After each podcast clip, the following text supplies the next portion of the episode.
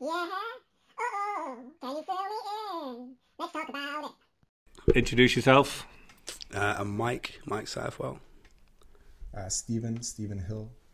Amy, Amy Pogson. I feel like you've got to say first name and then Bill. Bill. Yeah, I could have started that, didn't Bill I, Pierce. So I wanted to do something where we're all just casual. I don't want it to be about anything, just sort of see where it goes.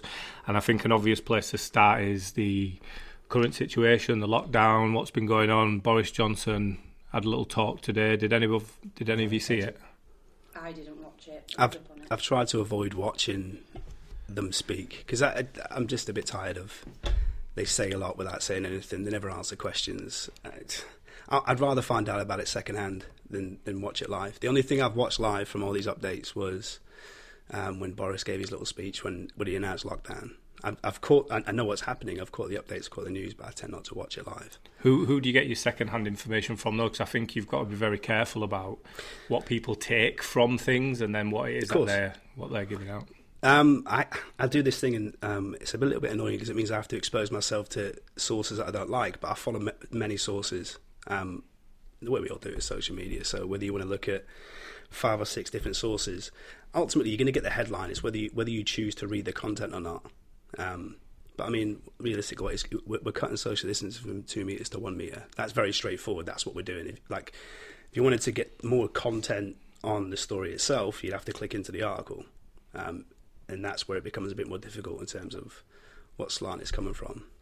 So cutting from two meters to one meter. I mean, if you think about how much a meter is, so there's literally it's like there's no social distancing anymore. Yeah. If you're stood in a queue, how far are you going to be behind the person anyway? You're going to give yourself that distance whether we're in lockdown or not. I think we've just spent three months social distancing. I think people are naturally going to be cautious anyway. I think from what I've from what I've seen on, on social media, I don't comment on social media, but I read the comments because I think it's good as a social barometer. A lot of people are suggesting themselves they're going to keep up that two-metre rule um, because I think I, I don't think a lot of, a lot of people there's still a lot of fear around, and I don't think a lot of people trust they can cut to one metre. So I suppose it's personal choice, but I think you will see naturally, you will start to see um, people keeping that two-metre rule. And then there's people that have never kept it anyway. Um, yeah. We've all broken the rules. If anyone sat around Speak this, yourself from a lot of lot of Biden citizens. I'm just from the Gerard Butler. I'm just. I'm just saying. Starring Jimmy Fox. we've we've all done things during this lockdown that are broken rules. Let's be honest. Um, I think it's common sense, really, isn't it, when it comes to when yeah. it comes to social distancing or lack of social distancing. Yeah. What about you? What about me? That's my thoughts on lockdown. Yeah. Have you been sticking to it? Have you been? You should not just hear me. Law abiding. Law abiding. I mean, he called himself a law-abiding citizen while he was sneaking out of prison and killing people. Uh, yeah. Uh, probably I don't care what pro- what point he was trying to prove. Okay. Yeah. Um, so is that you telling maybe, us you haven't been sticking nah, to maybe, lockdown? Maybe the better reference is uh, Denzel Washington, Hurricane, falsely accused. I'm an innocent man. uh, nah, I don't know, to be fair. Look, I've, I've, I've tried to stick to it as best as I can, but I live alone. So it's like, yo, dude, when you've been relegated to working from home, living in home, entertaining yourself in home, way, it's like... Actually, go on. I don't think I'm going to get you into trouble by saying this because you shared a video share all my life. On a morning when you'd woken up and you'd had some visitors what? over. Say, say it again. So I'm not going to go into the details about I who the visitors say, were hey. or yeah, what they... Uh, shit, I got into trouble. Did what? you? Hey... You'll recognize it's not on my social media no more. Oh, is it gone? Oh, Mummy said, hey, son, what are you doing? I said, ah, shit, I'm sorry, Mummy. So he disappeared from social media for a while. And then Four days. Came, it's came, a while. That's a long time for me. Came back with a FUD. And all you get is like videos like this where he's just telling you, literally he's saying what he's thinking. Oh, and some of it's absolute comedy gold. Um, and he would just... I'm not even going to go into it if you've mm. deleted it, but there was a video where he's talking about his friend came around with mm. two of the f- other people mm. from maybe a different gender mm. and... Play Scrabble? Scrabble, yeah. Twister... Yeah. Twister. Phil's a grass. So, Phil's a listen, grass. This was already out on social yeah, media. The, well, the morning after, the hair was all over. And... Yeah, dude, I'm pretty sure I was still drunk. I'm pretty sure it was still... But it was a good night. Ah, yes, yes, yes, but do you, do you yeah. know what I genuinely believe, though? When it comes to this um, you can call it breaking the rules if you like, or bending the rules, or using common sense, but like, as human beings, we're natural communal creatures. Do you know what I mean? So we, we, we, we seek that connection with people, whether it's hugs or whether it's just sitting across a table and speaking to somebody. So I think most of us have done it, and I think it's kept us sane. Do you know what I mean? There's, there's a difference. There's, there's a difference between doing it for sanity and doing it for just, you know, flagrantly breaking the rules. Push back against the rules. Yeah. yeah. But there's nothing wrong with pushing back against the rules, smash the system, et cetera. Uh-huh. But still. Yeah. It's difficult though, isn't it? Because everybody was in different lifestyle situations. You know, I, I live over in Home Firth. I'm filled with valleys around me, fields, so places to go out and get out the house, safely walk. You know, I live in a house that's got four floors, so with my mum I can be separate, yeah. Whereas if you're a family single mum with four or five kids, yeah. You're in a flat, you where you're all in one bedroom. You know, we've got kids that, in this, you know, in this city that are living in situations like that.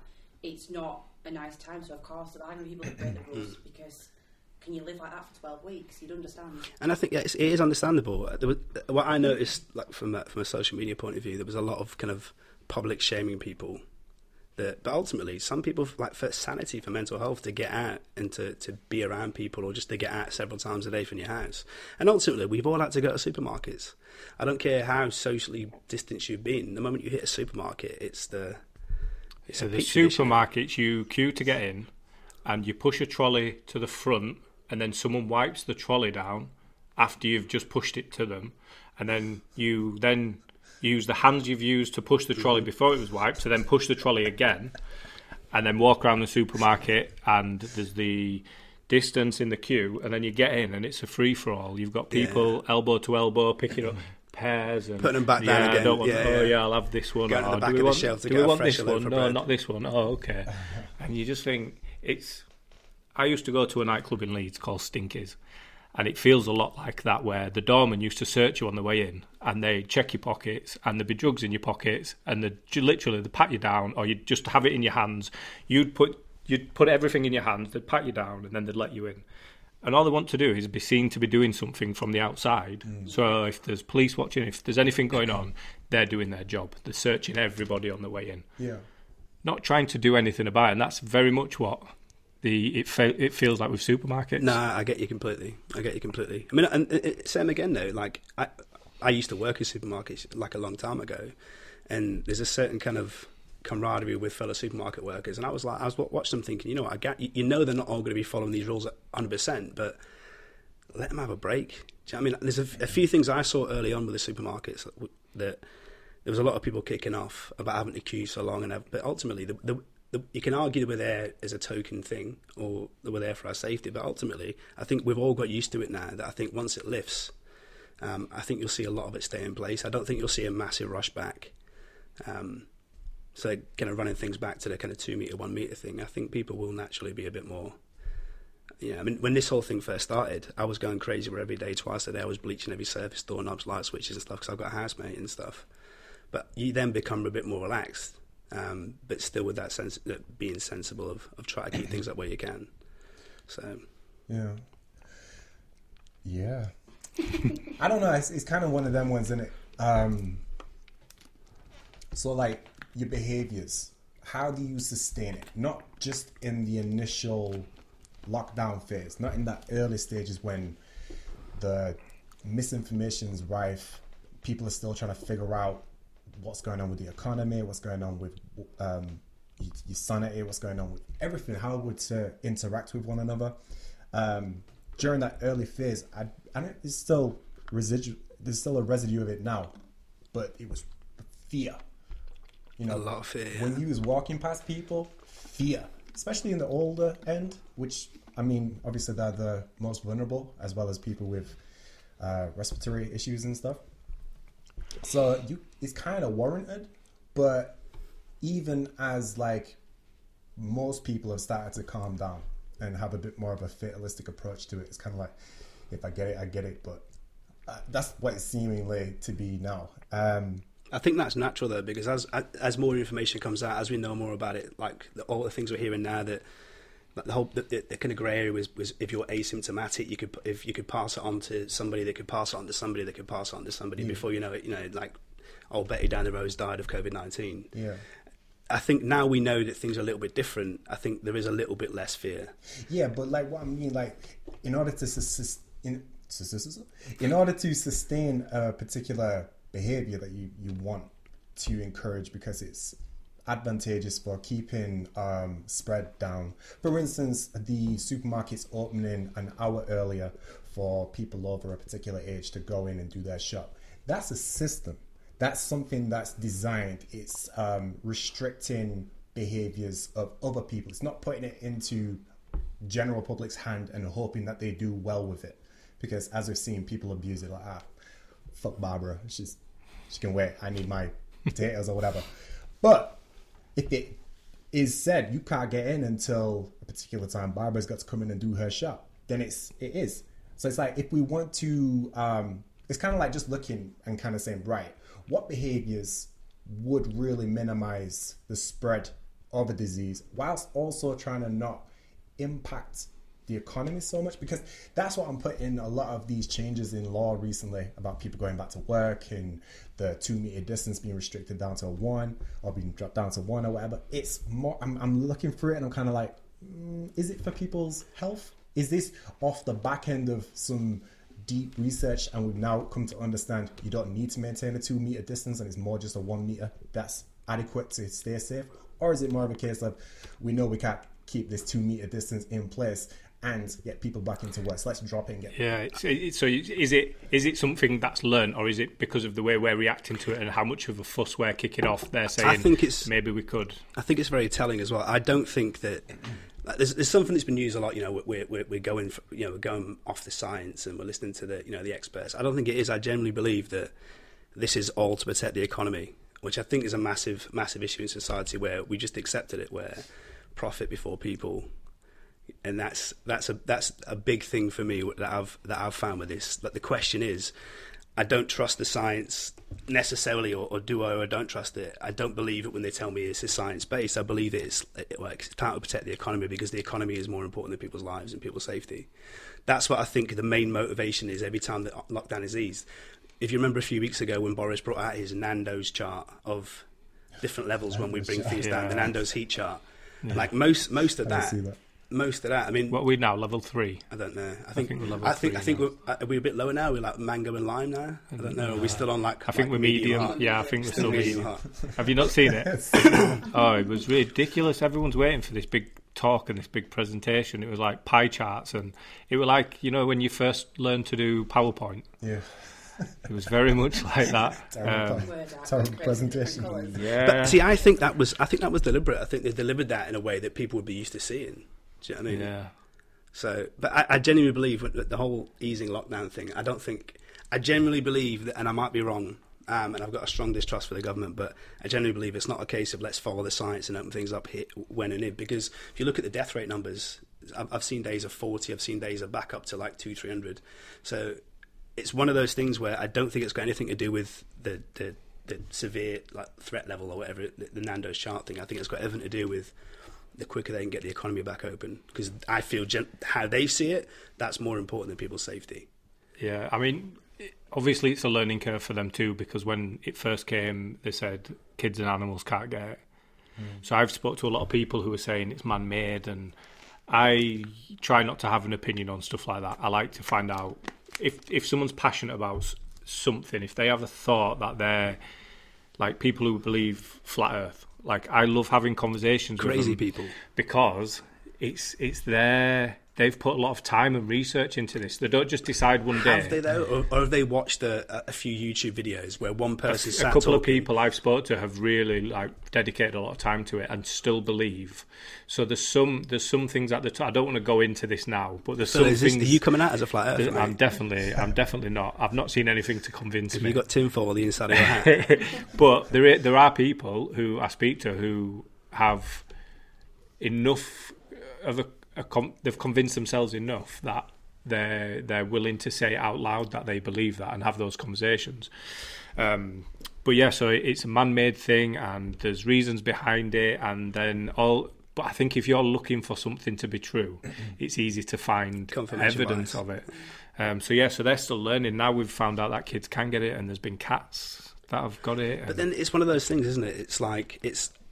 before all this happened, realistically, Corona was a beer. No one thought. No one thought about it as well. Apparently, it was. So there's there's a yeah, there's like, a Netflix program, um, and it's all dubbed. It's um, Chinese. I've and seen this it, was yeah, two years it. ago, and there's two doctors talking, and they man make a disease called coronavirus, and the subtitles are there, and it says it. And this is two thousand eighteen, and then they're talking about it affecting the respiratory and all these different things, and they literally describe the situation. Corona is just a type of virus, so there has been some bird flu and all those kind of things, yeah. like in SARS. That's They've all been versions of Corona, so it's not something that's new to us. It's just this strain is new to us, I guess. Because mm. I mean, if we remember SARS, if you remember, I mean, what's the official name of this one? Is it SARS-C o V two? Is that what they call it? I don't know. I'm not sure. I think that's what that's the name of this strain. We know it's COVID nineteen, but it's SARS-C o V two. So, so the whole like Corona COVID thing isn't a new thing.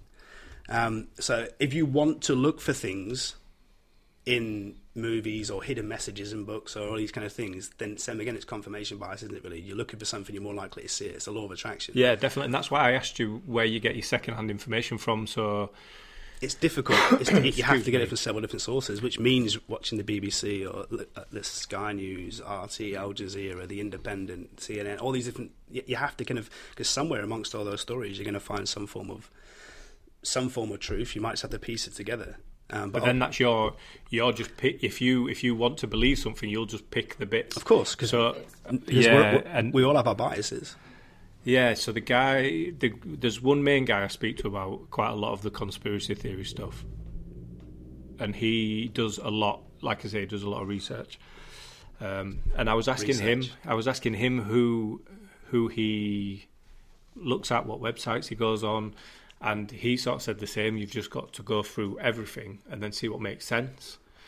And it just feels like, it, again, it's people's opinion. So if I, if I want to believe that it's man-made, I can watch things and believe that. Of course, can. Um, so like the Black Lives Matter stuff, I've had quite a lot of inboxes from people because I've been quite outspoken. Did you just make a segue? Did you like that? It was smooth. So smooth. Do you know smooth. What? No one would even have noticed if you oh, were to pull no, We're, we're, we're going to point them out every time. Shit, we're going there. Okay. Like, but it was a good segue, what, Phil. Yeah, no, it no, was, no, no. But now I feel like it's been ruined. So let's, Sorry. you know, when it happens again. Yeah. yeah let's. Right, gonna come back, we, what back we'll do is we'll all just look at each other and just like go, yes. I'm going yeah. to catch it, but just not the microphone. Yeah, yeah, yeah, yeah. So we'll all just give each other a little look next time it happens, yeah. But I've been quite outspoken about it. Um Yeah. And I have done a lot of research, and with that, it's easier because there's facts. It's not opinions. There's facts. These things are happening. There's places you can look. There's uh, arrest files. There's court cases. There's actual facts of what's been happening about punishments. And I've still got people who don't want to believe that.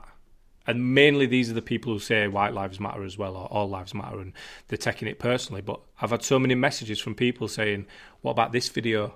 And I've been sent two videos. There's one from um, a, an American black female, um, Candace Owens, who's saying we shouldn't be supporting this. And then there's one where it's two twins. Hodge Have twins. you seen that? Yeah, yeah. And they're going against it. So now they're using these two videos to say, look, even black people are saying this. And it's like, well, all right, what, well, let me just send you a hundred videos. But it's one, it's one of those things, isn't it? It's, it's, it's a tricky one. Um, and I've generally found that a lot of people have done this, where they've gone, well, this guy's black and he's saying this, so let's. It, it doesn't devalue the, the truth of the movement, but yeah, there are. It's, a, it's it is a difficult one because you don't. What you don't want to do is openly attack someone, um, or openly say somebody's just, wrong. See, for me personally, I just think it's it's like there's an umbrella. And there's so many conversations crammed underneath it. Yeah. It's like, first of all, what is racism? Secondly, what are the protests for? In who, who are you protesting for? George Floyd? Well, no, that's it's, that sparked it. That's that that's okay. that sparked the movement, but it's not the reason for the protest. And that's been another thing that a lot of people have said. We're protesting. There's a lot of confusion, about. Is all I'm saying. There is, yeah. there is, but it, these these these questions are easily have been answered multiple times and multiple from, you know, from, in multiple different ways. But I generally, I, I, I, I'm struggling to understand how someone can't look at this situation and see we have people, we have human beings asking for human rights and to be treated um, equally as the same as everybody else, and there are still people kicking ah, back yeah, and saying, but no. Do you not know about that little girl and this thing happened but to that, her? And... But see, that's the part. It's what yeah, about it? It's more that exactly. kind of stuff. You can throw a million different things in there. Ultimately, there's a lot of confusion as well, like where people that did. people understanding the difference between individual racism and systemic institutional racism. That's the biggest issue as well. And then you'll get people say, well, Lewis Hamilton's speaking up, but Lewis Hamilton's a multimillionaire driving a Mercedes, sponsored by Hugo Boss. Well, yeah, but or we've had a, or there's been a black president served two terms. The, the the biggest issue we've got is that it's it's hard for people who aren't experienced it themselves to fully have that understanding. So what we're relying upon is human compassion. I, we are, aren't we? And, and empathy. And yeah. it's hard. It's hard for it's hard, sometimes hard for people to kind of to kind of get that. If you haven't experienced something yourself, or if someone says, well, if you explain it to someone how it can come across as racist for saying all lives matter, they're not going to understand that. And where we, I think we're losing people with this, and it's a big thing that I don't like, but it, it's, it's a true statement. Go and read a book, or go and read this, go and watch that, go and educate yourself. There's ways of saying that, but if you're saying to someone who feels like they're being condescended to, go and educate yourself. I don't even want to start like that. I just, look, I'm, I'm like this, look, whatever's going on in America is happening in America. It's got a, an American history, an American context. The police are their police. They have rights to carry arms. We don't. The uh, likelihood that somebody's going to be involved in a gun shooting is increased because they are carrying guns. We don't have that same thing. So all I'm saying, I'm not trying to discredit anybody. I talk to people on an individual basis. I ask you, if you're claiming that this country or this world, or however large or small you want to make the conversation, if we're talking about you, I just want to simply ask, what have you experienced? What forms of racism have you experienced? But, now, but then, but then we, we have to break that down and say there's a, there is a difference between individual racism and institutional racism. I think. Okay. Can I is, can I just ask yeah, though? So yeah. if you're if you're saying what? So what if I was talking about Black Lives Matter? So I've not I mean, experienced. Well, I'd ask you, what part of Black Lives Matter are you talking about? So I've been speaking to a community organizer, and what community organizers do is, for example, you all live in a house. Have you all got a road outside your house? Yes. Yeah? Have you got a road outside yours? No, I live in a barn, mate. No, I don't have a road outside mine. We've got two car parks that are I know you have, that's true. Yeah, yeah. So I, yours, yeah. But if you've, if you've got a road outside your house and the speed limit's thirty and you go to the council and say, I want the speed limit to be changed to twenty, they're not going to do it. If you get everyone on your street to say, we want the speed limit to be twenty, then you've got more chance of them changing it to twenty, because you have a group of people who all want the same thing and they've asked for something very specific. Okay, but going back to my point, which part of Black Lives Matter? Yeah, so this is what I'm saying. So the the problem with Black Lives Matter is everyone's causing noise because they're not happy with what's going on, but we're not specifically asking for what, we, what we're trying to achieve. Yeah. So as a white person, all I'm trying to do is educate myself on what I don't know, on what people are going through, what people have been through, and what I can do to help by being honest and saying, when I hear white privilege, it used to make me feel uncomfortable because I'm not privileged in any way. And it took me a couple of years to get the understanding of, it's got nothing to do with wealth. When I put an application form in for a job and then I turn up, they see my name, Phil Pierce, and I walk in as a white man, and that's what they're expecting. If I was a black man with a white man's name, and people have said this to me, they walk into a job interview, and as soon as they walk in and they see that, you know, he's called John, but he's black, and they're sort of like, oh, hi, come in. And it's that, I wasn't expecting to see a black man. I will never know what that feels like. So it's about me educating myself. But you said you want to talk to people about what they've specifically experienced, but how can I support a, Black Lives Matter? It's a difficult question to answer for, for us. Well, from us, second, yeah. one second, look, look, we've not answered the simple question. Okay. What is Black Lives Matter? What when you talk when you're talking about Black Lives Matter? Yeah. What exactly are you recognizing needs changing? What, so f- this is what I'm saying. As a community organizer, there isn't seem to be something specific. So it's for not, me, it's not clear, is there? Like, yeah, this is it. I, I feel like there is though.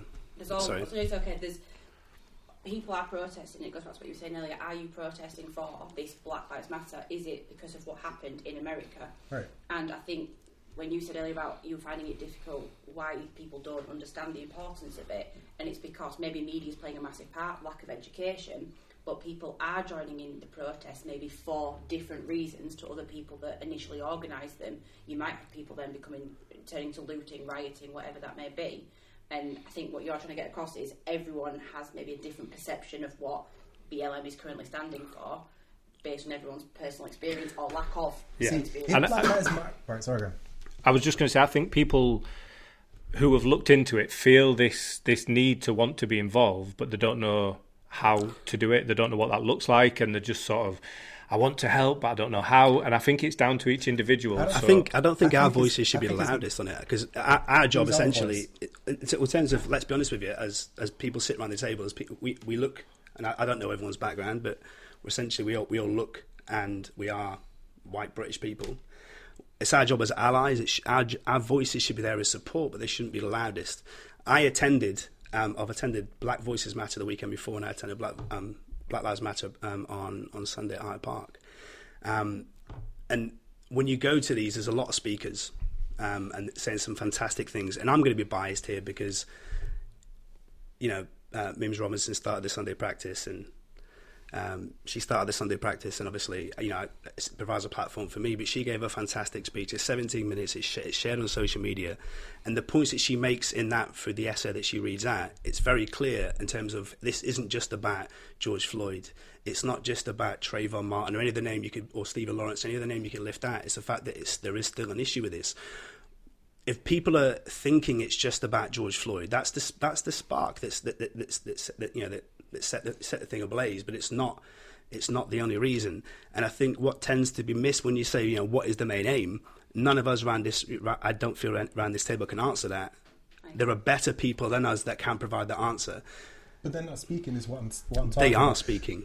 What, they are the speaking specific points. Yeah, they are. Uh, what what, heard, what is it that people are trying to get there? And it might be my my own closed darkness, let's, let's but I try to find. In America, the context is Black people being shot. I get that. That I get that in America. I'm now looking at the U K movement okay. and what's trying to be well, asked to be changed. Let, in the let, U K. Let, but it, so it's, if anything, it's profiling. It's changing the conversation. It? It's making people address things now. I mean, let's take a look at yesterday. Was was the anniversary of the Windrush, the arrival of the Windrush. Now we've had the Windrush scandal. Was it twenty eighteen?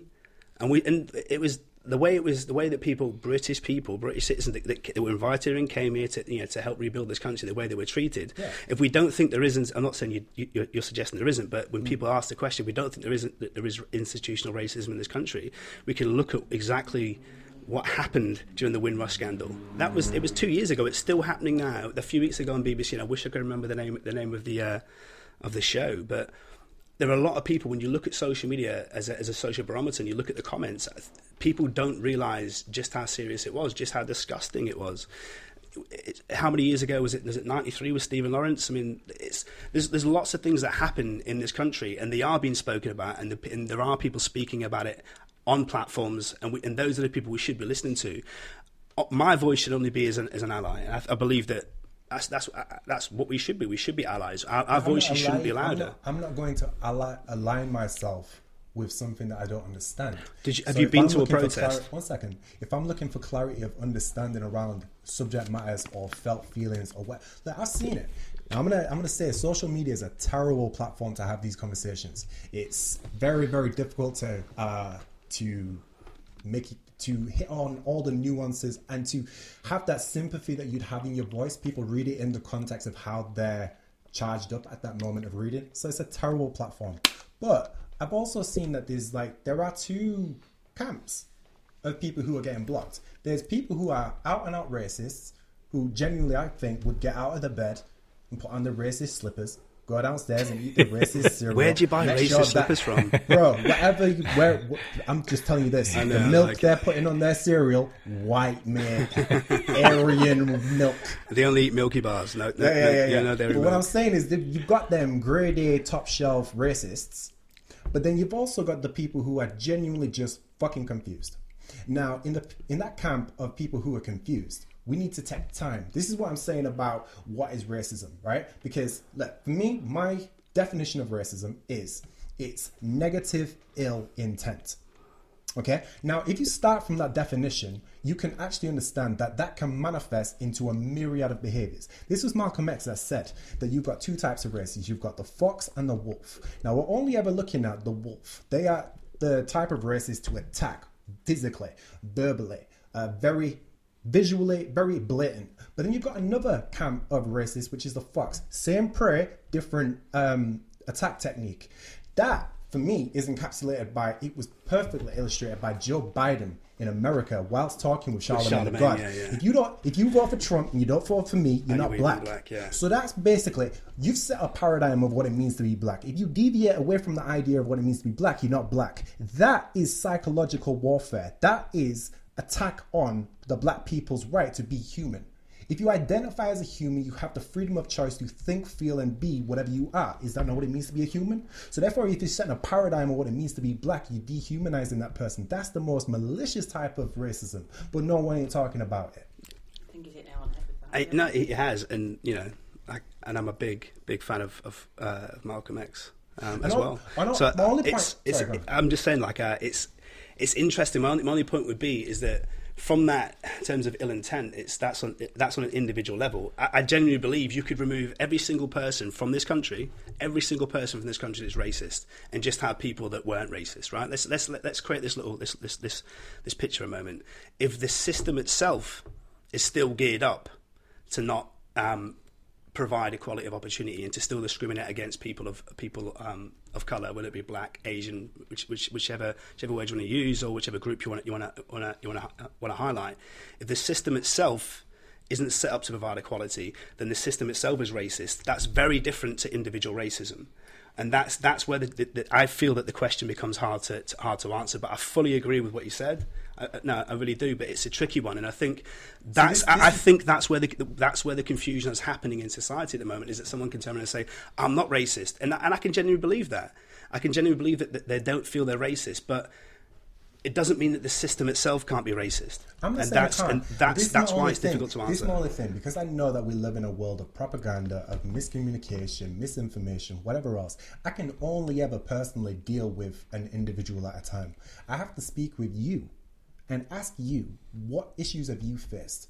And now if you can come to me and say, I have experienced X, Y, and Z, and it appears to be something that we can attack and I can align myself and help you, I will do that. But I'm not going to just simply because you claimed racism automatically say, yes, you're, um, you're right, and, and whoever you're claiming is a racist, I'm going to attack them, because I need to have a little bit of evidence, because I'm putting my neck on the chopping block. So what can... would what would help you like gain that understanding? Like I said, individual conversation. Look, let me put it like this, right? Because this is the main problem we have to overcome. And this is what nobody's talking about, because it seems like it's got some nefarious connotations to even raise the question. But I was speaking with my friend the other day, Alex from London. He's a dancer, mechanical, shout out. Um, great guy. We were having a really in-depth, open, honest conversation. He's a black guy. Now, I asked him... Um, when does it stop being racist? So if a white guy has an altercation with a black guy, is that automatically racist? And he said, I don't understand what you mean. I said, if if a white guy got into an altercation with you, would it be automatically racist? He said, he wouldn't automatically be racist, but I'd walk away feeling that it was racist. And I love that answer, because that's the most honest answer I've had to that question since I've asked it. Now I'm like, right, that's a problem. Because you've got a white guy, who, well, you've got two two guys who have an altercation. One just so happens to be white, one just so happens to be black. Now, if through further investigation, the motive between the white man attacking the black man becomes unveiled that it was race-related, then absolutely treat it as what it is. It's a racist situation. However, if two men just so happen to have an altercation, it can't be immediately attributed to the colour of their skin as That's to true. Why they had the altercation. It's an interesting one, though, isn't it? Because if we if we look at society, if we look at the history of this country through colonialism, through and a systemic in, um, institutional racism, that you're dealing with lived experiences. So if anyone yeah. has suffered has suffered racial yeah. abuse or has suffered because of the because you know has suffered racism because of the system, yeah. then that could then create. Yeah. Um, justifiably or not, that could then create a bias in their head. So I can I, I can understand the answer, I, I understand and it's this answer. There is no. And here's the problem with this: there is no straightforward answer. But the no. thing I'm I, I think is has been fantastic about this movement and about the, how it's affected society currently is it's opening the conversation. And I think it's not. Sorry, it's, it, it has. It's created a platform where the conversation is being had. Now, whether we agree that whether we, it, whether we agree or not whether the conversation is being had correctly, the conversation is being had. And I think it needs to be had. And like, and for me, it has, if you look at the, the Windrush scandal itself, that was disgusting, and that's happening to people right now. And and for me, the argument needs to be had if, when people, when statements get made. So, for example, let's run it back a little bit. Boris Johnson said, "I don't believe that Britain is a racist country." Let's put aside the fact of that he is a racist. Let's put aside the letterbox um, comments and the the picking in his watermelon smiles and the tank top wearing bum yeah, boys. Yeah, like yeah. we know that we know he's a bigot, but. For him to make that statement when there are still people in this country that are experiencing racism on that level, for example, like the Windrush, mm. um, like the fact that, I mean, it's only been recently that the, the inquiry into Stephen Lawrence has come out, and that was nineteen ninety. Was it ninety-three? I might be wrong on this one. It might be not, it, it was early nineties. I remember I was quite young.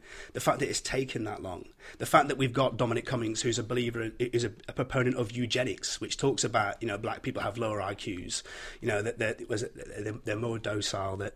His words, not mine, and I, and I, I completely disagree with it. I think it's disgusting that someone who's got that influence over the Prime Minister.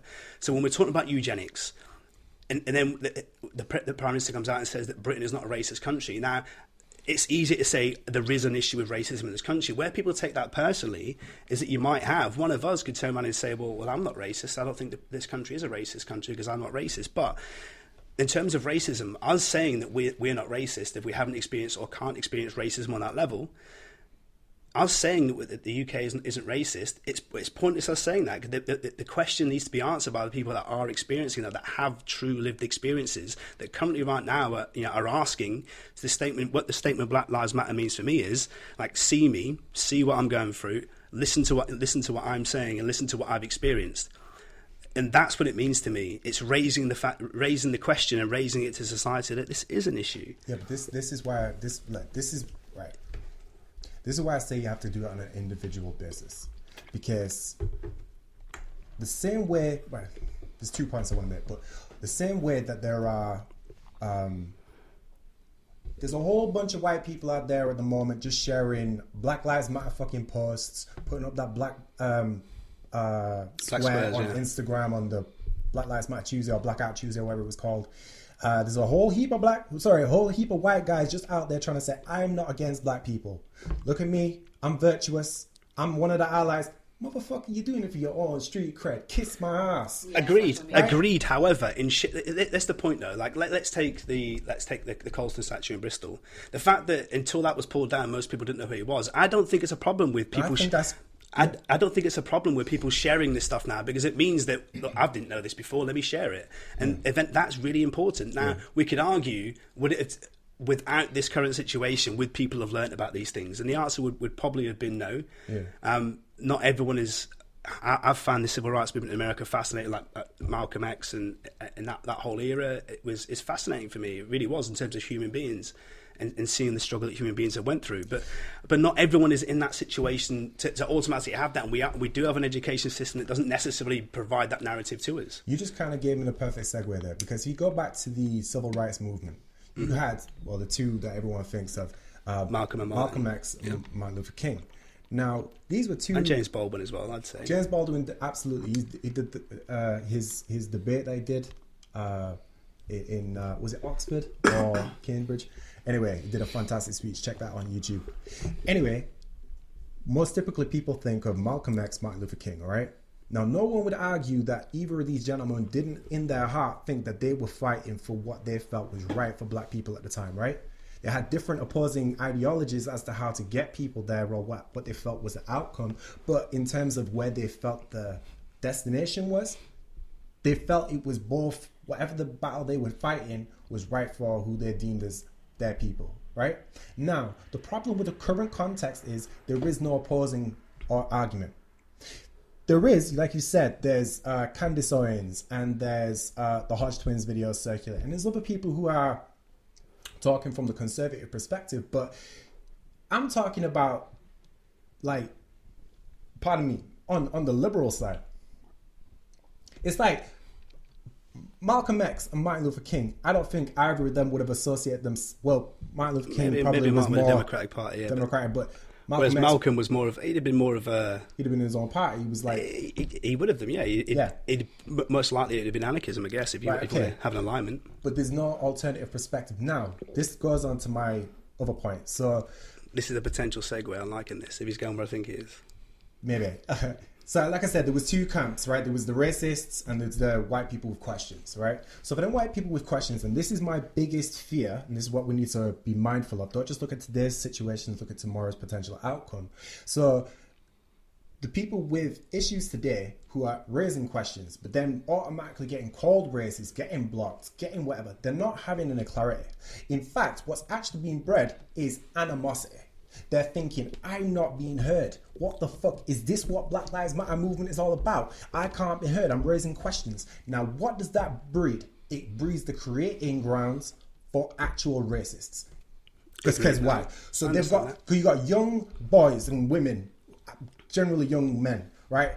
In their early twenties, late teens, whatever it is, young white boys with genuine questions, brought up on a council estate with a multi-ethnic Uh, surrounding, got these questions done now, and they're being shut down. They're not allowed to ask questions.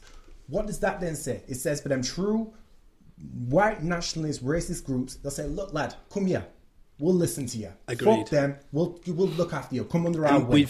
And now right. You've just expanded the true racist movement because, out there, and because she is... wasn't willing to listen and give somebody the time of day to try and recognise ignorance from nefarious.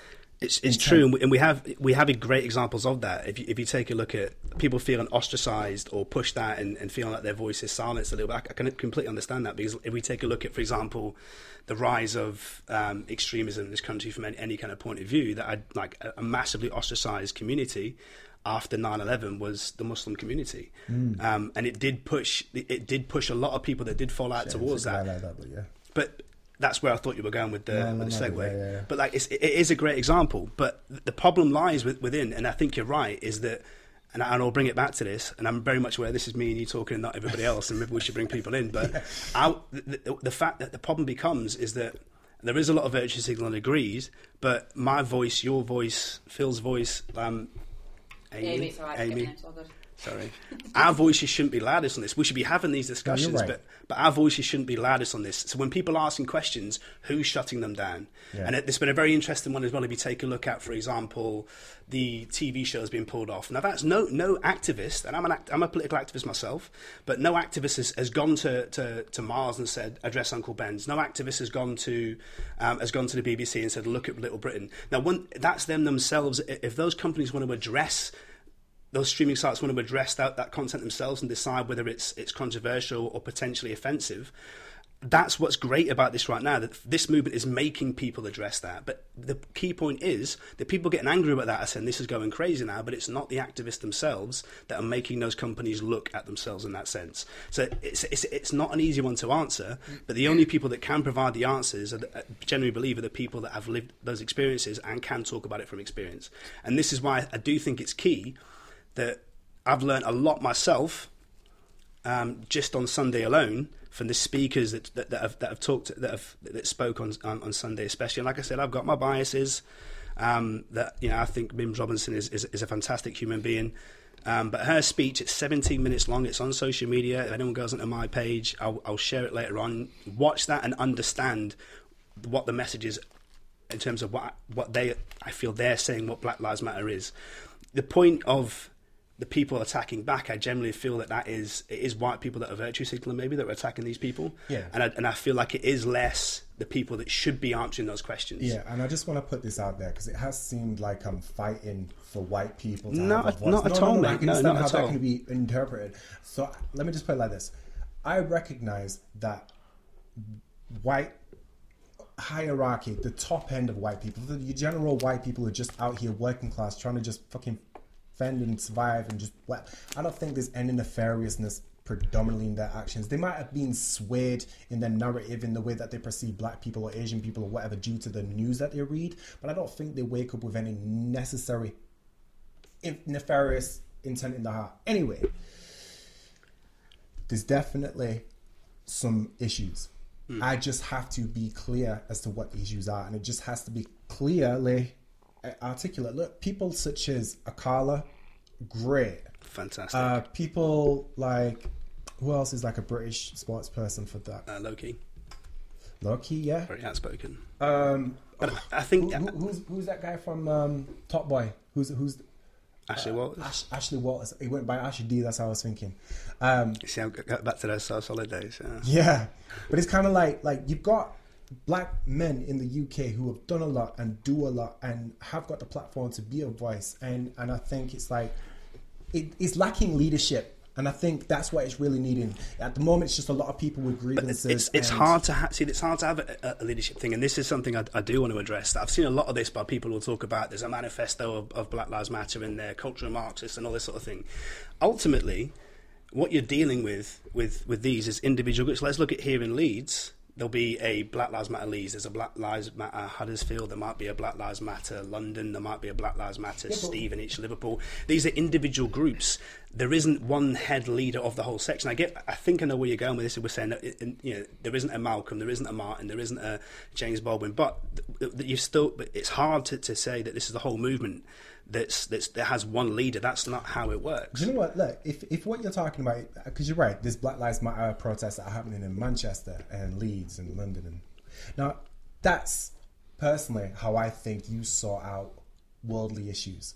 If each demographic is simultaneously committed to addressing the issues within their local district, then you can simultaneously affect the world, right? So if there's issues predominantly going on within Manchester police force or the Manchester lack of funding for uh, black community centres or, or whatever the issues are per geographical location, that's a more adequate way I think you address these issues. Now bear in mind, agreed.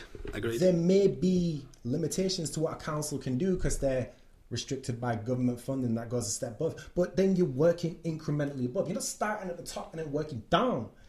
You start at the local... Wholeheartedly agree, mate. Local demographic and you work up. I agree. Personally. But you are right. It's a because, bunch of white people here talking about black people's issues. So I, I guess... Like, I've like, really enjoyed the, the, the, yeah. the back and forth with you, mate. It's been it's been great. I just, yeah, I we, just feel we are, bad for we are for still days. Here as well. Sorry. Let me let me ask. Did any of you see the Anthony Joshua speech? Yes, nah. I oh, did. Oh, he said something. I, I, I have yeah. opinions on this. That's so I, I yeah. So a lot of people in it. He mentions. Did you get to see it, Amy? No. So he goes to a protest and he's in Watford, talking, big up Watford, that's my hometown. Yeah, and he's talking and he's reading this thing from his phone or from a phone, I don't know whose phone it is, and he says, don't shop in their shops. Um, you know, support your local black community. All right. And there's been uproar about how he's been racist towards white people it's now. It's been misunderstood. Yeah, this is it. This is exactly my point. So this is the media thing. So if I want you to go against Black Lives Matter, my second-hand information for you is going to be, oh, well, Anthony Joshua said abandon but, all white but, but shops. Same again, if if you watch the speech and I understand what he's trying to say, it was very much a simple case of, um, and, and I'll address something first. People look at this and they go, they don't agree with attacking the police and, and vandalism and riots. A small proportion, a small portion of, of, of these protests has, has, has, has been that. However, but a lot people will then blanket it and say they've all been violent.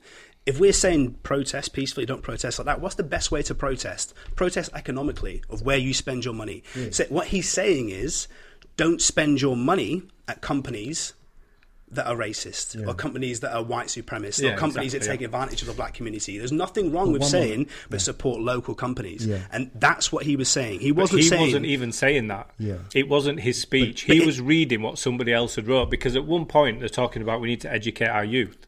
And he's saying, he's he's reading it, and he's saying, we need to educate our youth. And he goes, you know what, I actually I actually believe this. And then he talks away from the phone, and he talks about how we need to educate young people from, you know, low-income backgrounds and all this. And he, he, he goes away from the phone, and you can hear him talking about his opinion, about the little bit that's on that phone. And he finishes that, and he's like, that's all I've got to say on that. And then he goes mm. back to this list that he's clearly not written. I, th- I think it, it demonstrates a lot in terms of racist opinion, because you can use that, and you can also use the the, the, um, the Storms example, which I'll bring up in a second. But the point of Anthony Joshua is he was the nation's darling, right? Um, he's winning Olympic gold, nation's darling, um, turning professional, creating a platform so that other British. He, he and I'm a big combat sports fan. Um, Anthony Joshua rebuilt and relaunched the pay-per-view model so that all fighters are making more money. And it's a dangerous sport. It's a very short career and you're getting punched in the head. But all fighters are making more money from this. And we raise them up as a darling for that. Becomes a world champion. Um, unified world champion. Two-time unified world champion. And everyone raises him up. He, he's a great role model. He says something which is misinterpreted and straight away he's yeah. attacked. Yeah. And you can then take the same thing from that where, I don't know if you saw Stormzy is placed to, and I can't remember the amount of time it was, but he's placed to to invest ten million of his own money to anti-racist causes. Now, I saw this in several different places, and I re- and I always do this, and, I sh- and, and the reason there's a reason why I do it as a, as a poet and a spoken word artist. I like to I like to know the, the, the feel of, in terms of, how, it's like a social barometer. I like to know what people are thinking. You look at the comment section, people saying it's racist because the headline leads to black charities, and someone says, what if a white person said they're just going to give, but actually click open the article, read it, he says he's going to give it to anti-racist charities. What is fueling a lot of this? Um, and is stoking the fire that and, and, and awakening a lot of bigotry and racism that I do feel genuinely exists in a lot of people, because you're not going to get that.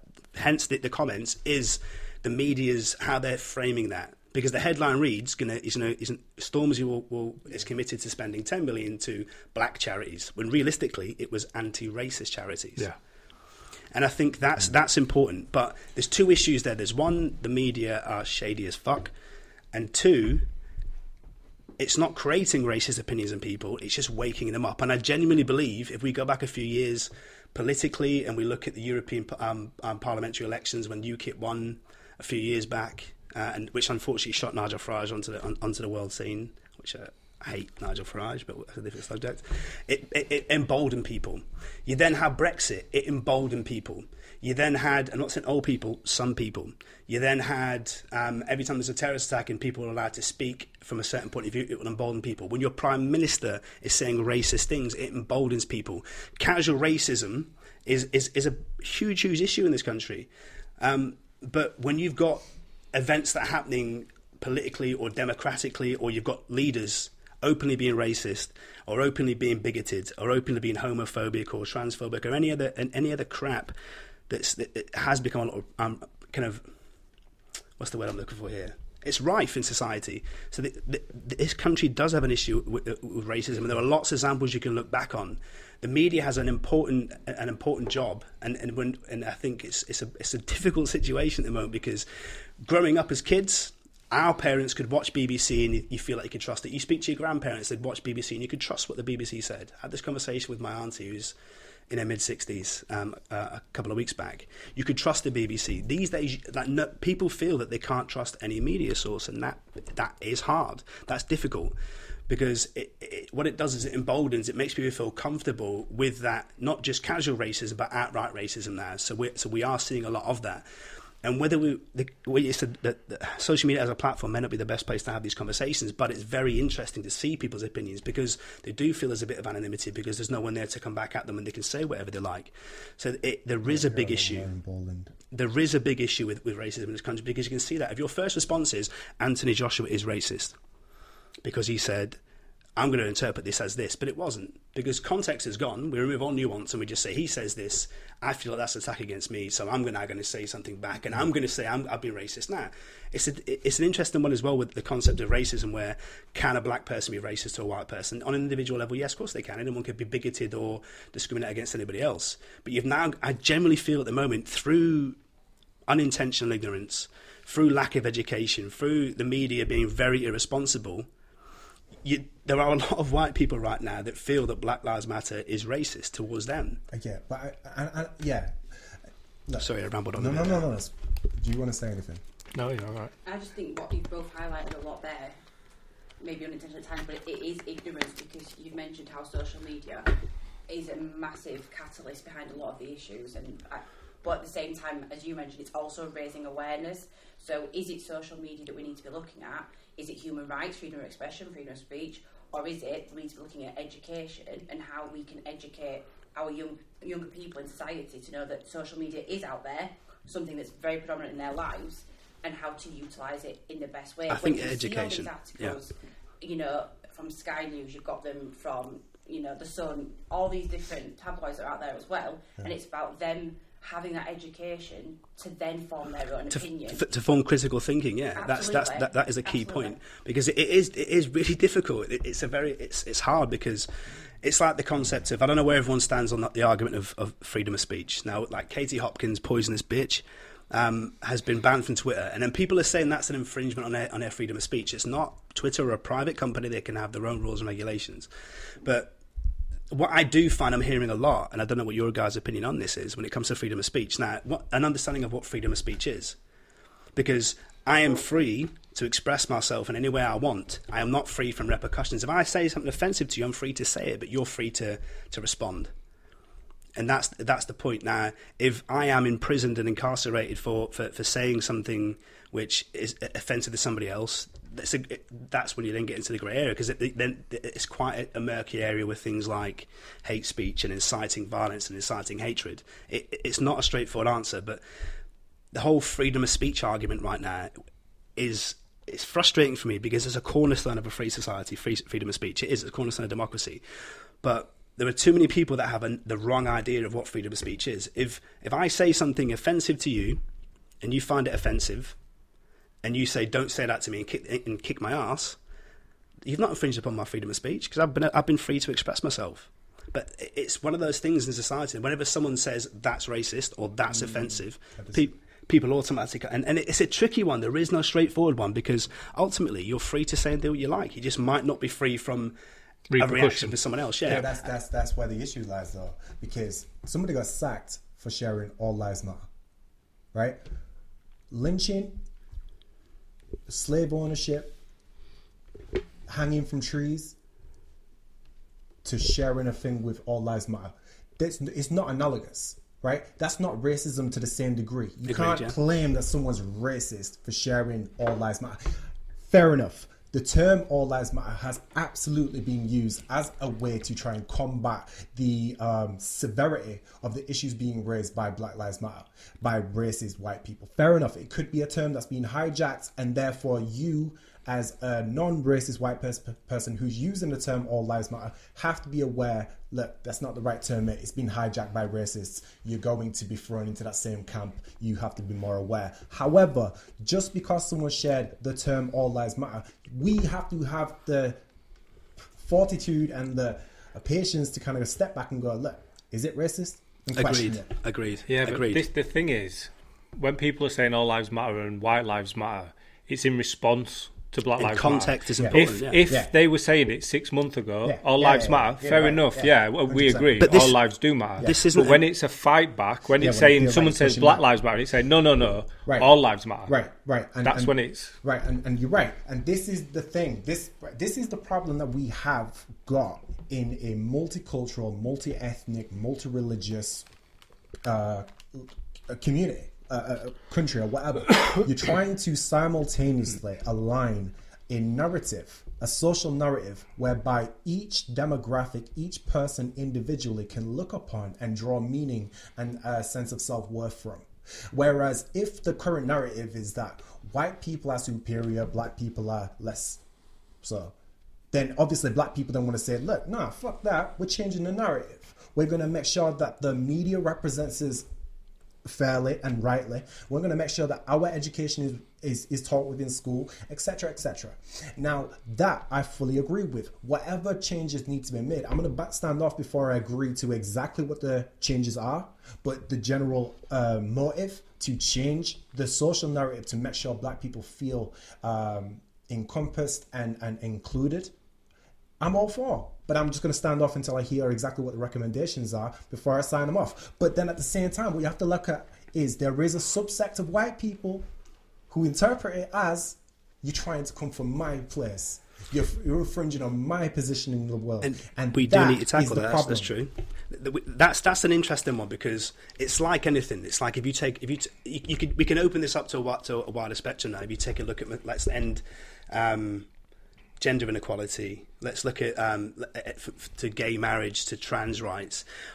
The key point that only ever needs to be looked at with this situation is you've got people asking for equal rights. Yeah. Now, as I, and I'll say this right now, unapologetically, I am a, I am a straight white male. This world was built for me to succeed. Whether I take advantage of those opportunities or not is up to me, but we but the point is everyone should have the same privilege, opportunity, equality of opportunity. That's a key point, equality of opportunity, that I have, that everyone everyone should have that same yeah. point. So when people are asking for equality, it doesn't mean that I have to lose my privilege, my it's not about my pushing people down to a level. It's, bringing it's about bringing up everybody to up to the that's same the level. That's the key point with this, and this and ultimately that's all Black Lives Matter is. It's people saying, that like treat us like human beings. Yeah, and sorry, that was my last point, and I'll stand off someone else. Someone else. We are talk. we are kind of hijack this. Sorry, guys. No, no, you're okay. My final point is, I don't want to.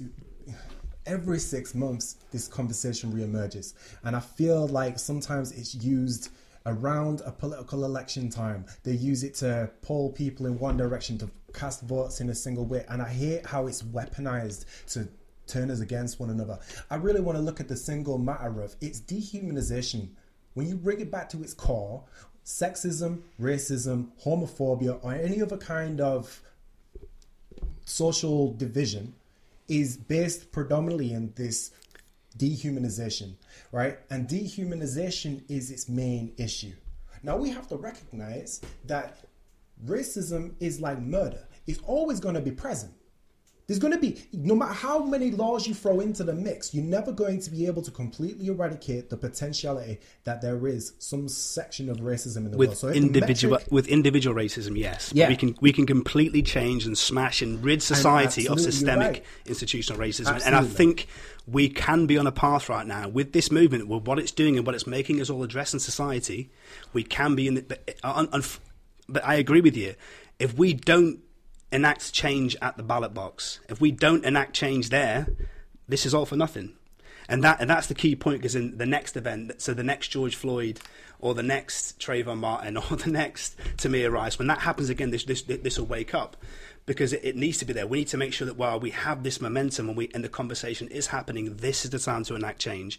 And that's when it becomes out, everyone's voices matter on this, because we can uh, we can push that open wide for the whole, that in terms of addressing all inequality, all inequality in society, which includes poverty, which includes classism, which includes everything. That's what this I feel. That's what I feel like this current situation and this current um, social movement. It can be the spark that pushes that change. And, um, and it's going to mean it's going to mean we're going to have some awkward conversations. It's going to mean there might be some civil disobedience. It's going to mean there might be some people pissed off that might because they might have their own racism or bigoted or bigot, bigoted ideas or prejudices raised in them. It's going to be uncomfortable, but ultimately we can get change. And I agree with you when you're saying uh, we can't have this pop up every six months. Change has to happen now. It has with a, what's currently happening has to stop, has to end. And you can you can whether it be Black Lives Matter, trans rights, gay rights, um, religious rights, any any subject you want to talk about, we we can get to a point where we do have true equality of opportunity in, in the world and in society, and we can eradicate poverty. But unfortunately, if we don't keep our foot on the gas and make some people uncomfortable, then it, it, we're not. It, all this, will, all, all that will happen is this will die away, and then in a year's time or six months' time, it'll pop up again, and we'll, we'll be having the same conversations, and nothing will change. And that's that's my concern. Every time there is a big social movement like this, we have to make sure that we push it forward and we push it as far as it goes. And what we've got to remember as well is that the reason that this is happening is because people have been campaigning for equal rights, and they feel like they're making ground, but then it happens again, and it happens again. We watched a. Uh, a program on Netflix called sixteen shots, and basically um, a young black American, he was walking down the street with a knife, okay, so there's a police car following him for a while, but all you see is from the squad car's camera, he's running, sort of jogging down the middle of the road, another car pulls up and he's sort of running this way and the car's pulled up here, two police officers get out and they shoot him. So the report is he gets shot once in his chest. And there was there wasn't time for conversation. There wasn't time for anything. They just shot him. So he's, this this kid's died, and then they do the autopsy, and the police spokesperson comes on and says he you know he he, he approached the police with a knife. They had no op- uh, no option but to defend themselves. And then when the private autopsy was done, he was shot sixteen times. They said they fired one shot mm. and killed him. Um, and there was big protests in America two thousand fourteen, and there was success. It's never heard of. The police officer was charged. It was um, it was jury, and they said, so in America they do it weird. So he got um, murder in the second degree, but then for each one of the sixteen bullets, it was something like assault and battery with a gun, and each one of those bullets is minimum six years to thirteen years for every single bullet. Right. Yeah, so second degree murder, six times at least six years, sixteen times six years. So then everyone's celebrating, and you know, it was a big thing. It was big on the news, and look, I've got goosebumps now because it's it's really frustrating. I've I've really sort of been looking into this, and like, there's so many stories that are similar to this. It's just this one happens to show you the whole thing rather than it just being a headline. So this guy gets sentenced, and the white judge says, we're just going to get rid of the sixteen bullets. We're not going to take them into consideration. And I think the guy got eight years in prison for second degree murder. So four years, I think he was up for parole after three or four years or something. So why, imagine the emotions you're going through where another young black boy has been killed by a white police officer. He is carrying a knife, but he's not making threats to anybody, right? So people will be split on that, right? Why is he carrying a knife? The point isn't why he was carrying the knife. It was that he wasn't he wasn't threatening exactly. anybody. Yeah. And I don't understand why police, if he's carrying it in his right hand, can they not shoot him in his arm? Yeah. If Let's... if if he is becoming aggressive, can we not look at a way like, like what we'd use tasers for? Can we not just immobilise this person while we it's, can find out what's going on? It's the shoot first attitude of American yeah. This police, is exactly yeah. it. But it's all down to their training, but. The, the the problem is that this was two thousand fourteen, so two thousand sixteen I think was the actual case, and then so that's recent. You know, they've gone through these emotions of this never happens, we're never successful, police will never get into trouble, and then they do, and everyone's celebrating, saying it's going to be a minimum of what, eighty years. We're looking at this, and this is a big changing point in our lives. This is where we this finally we have equality, because this guy is going to get sentenced as if he's killed a white person, and then when it comes to sentencing, it's nothing. It's eight years. He's out in, in a matter of a few. It's interesting because look, what? there's there's two points there. There's there's judicial system, and then there's then there's policing. And I think a point I would like to raise on this one, and, and I should have mentioned this at the start, is people's thoughts. And I think we should be the last people to answer this question, to give these guys a chance to speak um, on the subject of defunding the police. Yeah. Or see. I, I'll, I'll say one quick thing. There's two ways to look at it. There's defunding the police, or there's reforming the police, in terms of what we understand that argument to be, and whether we feel that defunding the police is a good idea. So personally, if we're talking about England, absolutely not. I don't think it's a good idea. Um, I think rather than taking money away from the police, we should concentrate more on training, um, especially in America. They... The de-escalator what? situation is a like the, the, it escalates it's, so quick. It goes yeah. to we've all seen the videos of you flick through Facebook. There'll be a copper pulls up um, within and, seconds. That it's, it's a gun out and it's shots fired within less than ten seconds in most of these situations that they've happened. As well. In America, in yeah. America, yeah. This it's, is what I mean. So in America, things things definitely need to change. But in the U K, I don't think. I, I personally don't feel like we have massive issues with the police. We do, we do. If you look at the Metropolitan Police um, and Stephen Lawrence, yeah, that that there, there is there is it's a it's a tricky one because but the on, problem we got here is there's hundreds of thousands of police officers in the U K, mm-hmm. and if I said I I can't scroll past a Facebook post where people say, "Oh, all these druggies are the same," yeah. because we're not. It's true, and I work yeah. with police. I work alongside police. I work for the police. I have I, I have had police work for me in one of my roles, and I know that there's some absolutely smashing yeah, humans that work as a job as a police officer. But then there is always, and I think it's about their motive. Why are they wanting to join the police? And I think that's True. a big key point of how people police. We've, we've only got to look at though. If, if we take a look at how much training are these, whether it's U K or whether it's America, but, but let's take the U K for example. Now, I'm not, I am not in favour of defunding the police. I'm in favour of reforming the police and giving them more, like giving them more funding um, and giving them a lot more training. To, you know, to, so that they are able to de-escalate. They are able to handle situations. They are able to do a lot of things that they're not currently able to do because they don't have a lot of funding. Um, I hate Theresa May, but when she was Home Secretary, um, and she, and we had the police unions coming out and saying, "You've you've stripped away all this money from us, and we we guarantee you right now we'll find X, Y, and Z harder to do." And every time we have a terrorist incident, or every time we have um, anything of that sort break out, it's always the same thing where we criticise the police. I've had horrible experiences with the police, and I've had all right experiences with the police, but like I'm not going to judge everyone all with the same, um, tie everyone with the same brush. But ultimately, what the police, understanding what the police are there for, they're there, they're there for public safety. They're public servants, right, to uphold the law and to make sure that we're safe, essentially, right. that's harder for them to do if they are underfunded. You are going to get you are going to get more situations where you are going to get um, more violence or more corruption or more cock-ups, really, if they don't have the funding. So I am I am I'm I am against. It's a tough one to say this, but I'm against defunding the police, because we should be investing more and reforming the police. So we have better trained, um, better trained police out there, and society will be safer. But addressing something else, it's like the whole argument of the bad apple. If you do have one bad apple in the bunch, we do have to address that, because yeah. we can argue that there might be one hundred, one hundred fantastic police officers, or there might be one hundred police officers and ninety-five of them are great and there's five that are bad ones. Now, we've got five bad ones, but you'll have a bigger situation where how many of those ninety-five that are left know that there's five bad ones and do nothing about it? It's an issue as well. So I think uh, we, you are right, selection process, the training they get, how to de-escalate, how to handle a situation. I'm a big proponent of martial arts. I've done martial arts all my life, and I do believe that like, we should be training the police on how to... Ha- and how Brazilian to... jiu-jitsu.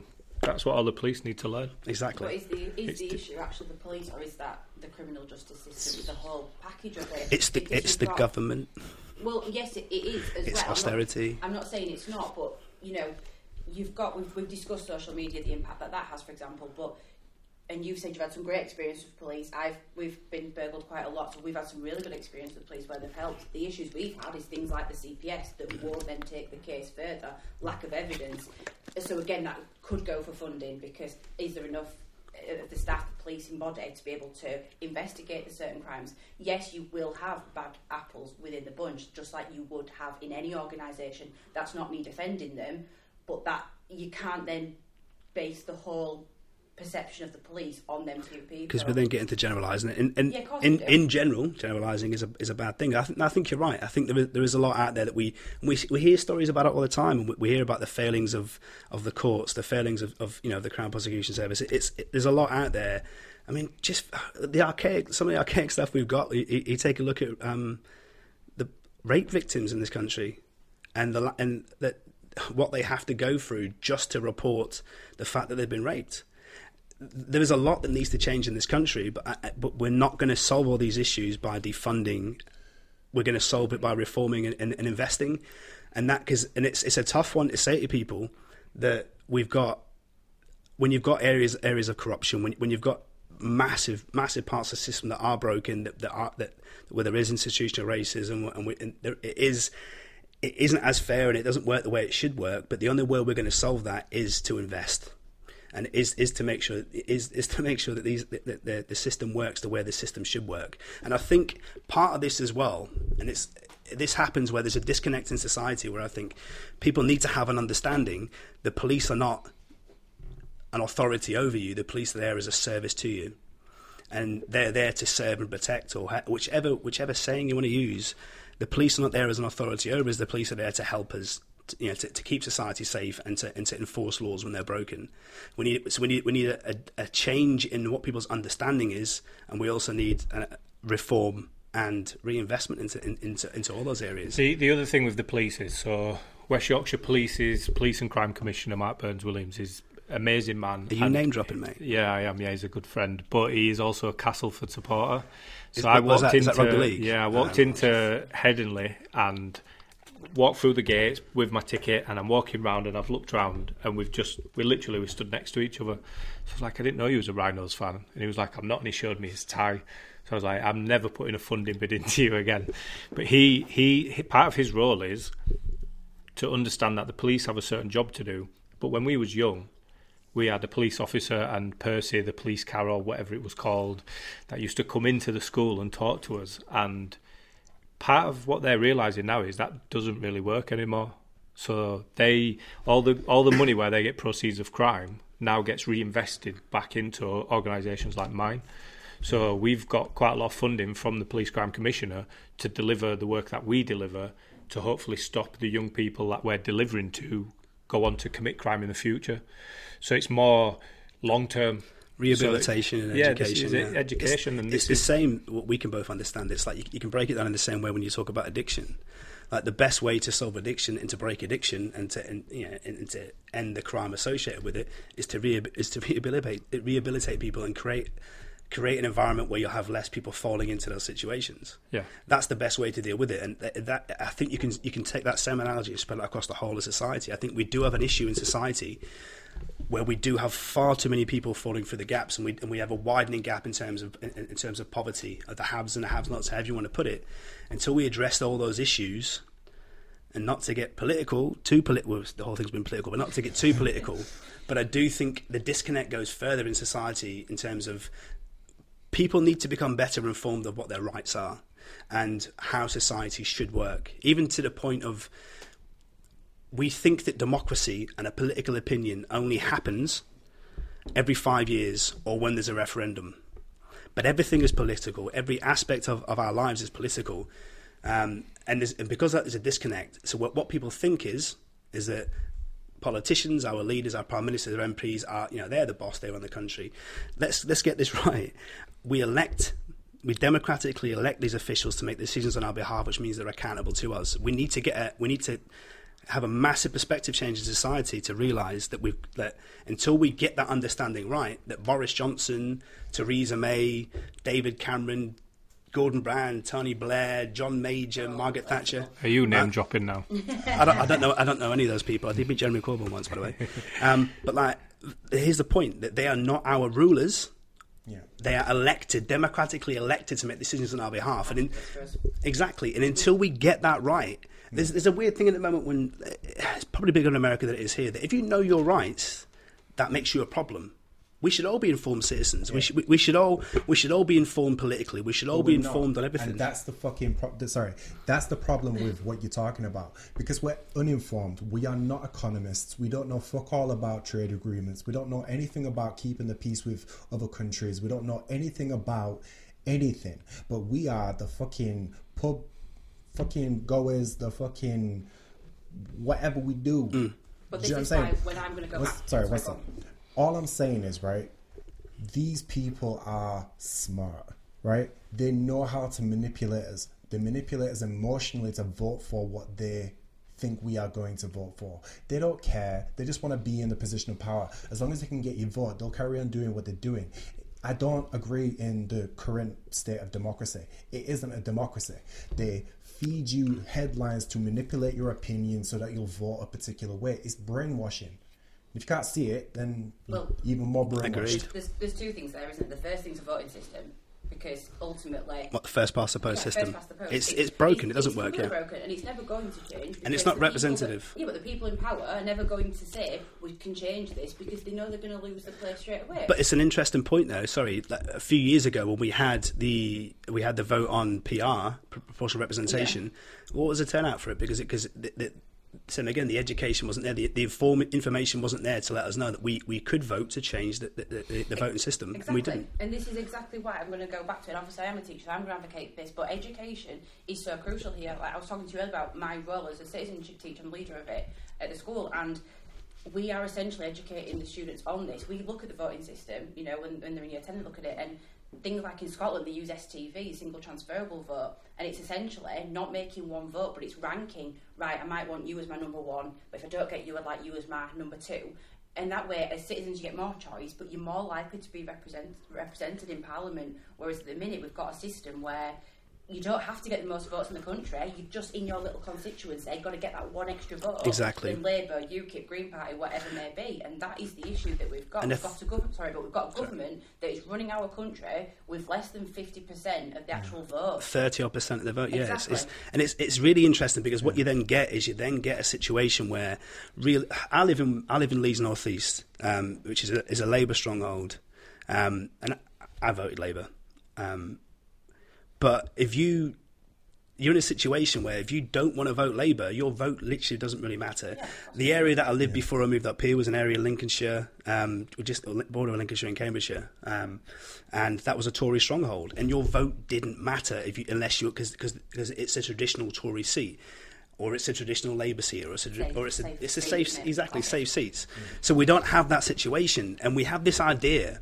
It's worse. I, I think the Electoral College in America is worse, but we have this idea that we we are this great shining example of democracy, when our democratic system, our like our our system that we use to vote in our leaders, is broken. It doesn't work. It doesn't represent the people, and that's a sad state of affairs. Take the last election, and we look at it and we think Boris won, and that's it. Everyone else is a loser. But if you actually look at the share of votes, look how, and, and actually look at voter turnout, who can who actually turned out to vote, it wasn't that much of a huge gap.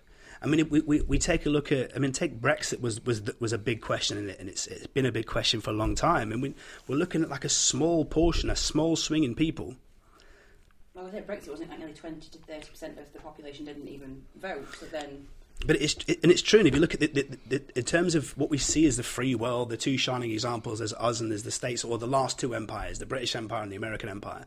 Now we've got Donald Trump as the as the president of the United States of America that, that got less votes than Hillary Clinton, but the Electoral College is a broken system. It still means he can win and become president of the United States. So what you do essentially, you have, you, your plots of land mean X amount of votes. It's a it's, it's a bullshit system, just like first past the post.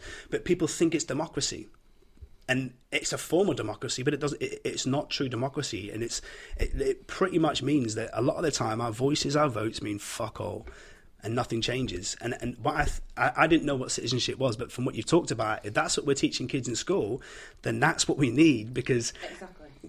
When you look at this, we, we've had generations. I mean, I'm, I'm I'm thirty-six years old, but we, like I, I knew about politics because we like we had a, my family was was a politically opinionated family. You know, I was the. I was one of the black sheep, but you know I went the opposite direction uh, because I could never be a Tory. But I knew about politics. I understood how the system worked, and which meant because I understood it, I was more likely to want to understand about it. And I know that it's all jargonized, and I know that it's all misinformation. But one, when you've got an aim to find something out, and you have that drive, but when you've got loads of kids that aren't taught about anything in school, they have no idea how the system works. They don't think that their voice their voice matters because it doesn't. To the to the point that when these situations come around, half, more, most of them don't turn up and vote, and that's that's the shame in this. Because when the when the conversation's had, and I get it, politics is personal, but when you turn around and say that you don't do politics. Well, politics does you in every single aspect of your life, and it, we should be teaching kids at school how our system works, not telling them our opinion of how it should change. But if we provide if, if we provide the platform for them to learn and become informed and become and become educated on this, on, they will they will enact the change themselves. And that's what when you asked me earlier, you know, how do you find teaching it? Do you teach from a certain angle or certain space? We physically can't. I think that's why I love my job mostly, because I'm not going to say you need to vote Labour, you need to vote Tory. But what I'm doing is saying, look, you might not want to vote, and there's so many children that still now it's frustrating. Will go, why have I got to do citizenship? Or the parents will say, what citizenship? Why have they got to learn it? But ultimately, we're teaching these kids, right? You might not want to vote. Voter turnout is an issue in this country. Voter apathy is a massive issue. People huge, are not huge. Interested at all. Which goes back to you saying politics. I'm not interested. Right, exactly. Sorry. Sorry, but sorry, what, sorry. I'm, what I'm saying is, you know, we're also educating them on, right, what's protest, what's petitions, how can, yeah. what are police, crime and commissioners, what are them different roles out there, what are the roles of the police? We started this conversation of funding for the police to educate our our um, young children, but actually it's also education, it's a massive part, it's that socialisation from the age of three, four, all the way up to sixteen or eighteen. And I think this is some sh- something, you know, I was a teacher, but it's, it's something that needs to be more widely addressed. Funding needs to go into education massively as well as the police in order to tackle this, because otherwise we are just going to constantly see this problem within the government. Yeah, okay. Agreed. See, my thing is people rely far too much on this policy needs changing, or this institution needs more funding, or this person needs voting in. It's like, all right, look, a lot of change occurs in the house. Right? And I'm seeing far too many people pointing the shit over here and not fucking addressing the shit in here. And it's like, if you're going to claim that your child's out there in low impoverished areas and that they're getting into contact with the police and that is an issue to you. All right, cool. But are you, are you out here promoting certain negative opinions of the authorities to your children? One second, one second. I'm, I'm, yeah, I'm talking. I'm talking about communities in the house and in the community. Community, but by what? Sorry, I'm trying to. Okay, okay. Schools yeah. as well. Are you saying just the local street, the local area, the local demographic? Okay. Right. I'm simply saying it's all good and well pointing up and blaming everybody else. But if you see Susan down the road who treats her kid like a fucking muck, she ain't out there doing nothing to help her child. And she, you can predict, you just know, basic human patterns of behavior, that kid's not got a fucking chance in life. And in ten years' time, he's going to be out there with gangs or involved in crime or getting locked up or whatever. You could have potentially avoided that bullshit by telling Susan to pull a finger out and sort of shit but out. But that's that's not the answer, though, is it? It's, it's it, one we, of the answers. But we, it's one of the answers, but it's not the biggest answer. The fact of the matter is that when this it's a social economic kind of issue, because we, we're talking about lack of funding. We're no, talking no, no, about no. seeing people that are underfunded and impoverished areas. Yep. We th- we change this through policy change. We change this through investing money into those well, areas. You've got, one second. You've got migrants. Look at the Chinese um, Americans, all right? They came over just as poor as any other migrant, but there was a very strong sense of family.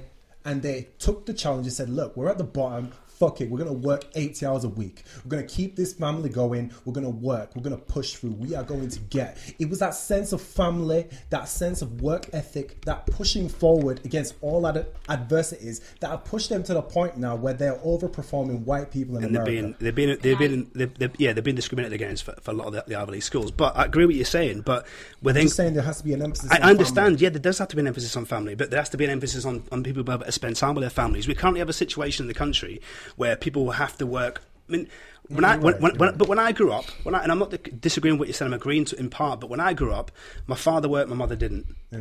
right? So there was always a parent at home. There were shit parents, but still. Um, but, the, but the point is that was the, the normal family. These days, both parents work. If I take my sister and my brother-in-law, right, and they, they've got two kids, um, they've been married for... since I was fifteen, over twenty years now, right? Um, they both work full-time. They work, that, but that's the norm. They work all the hours they get, and they get what? My brother-in-law gets in, he maybe gets two hours from my niece goes to bed, maybe three hours from my nephew goes to bed.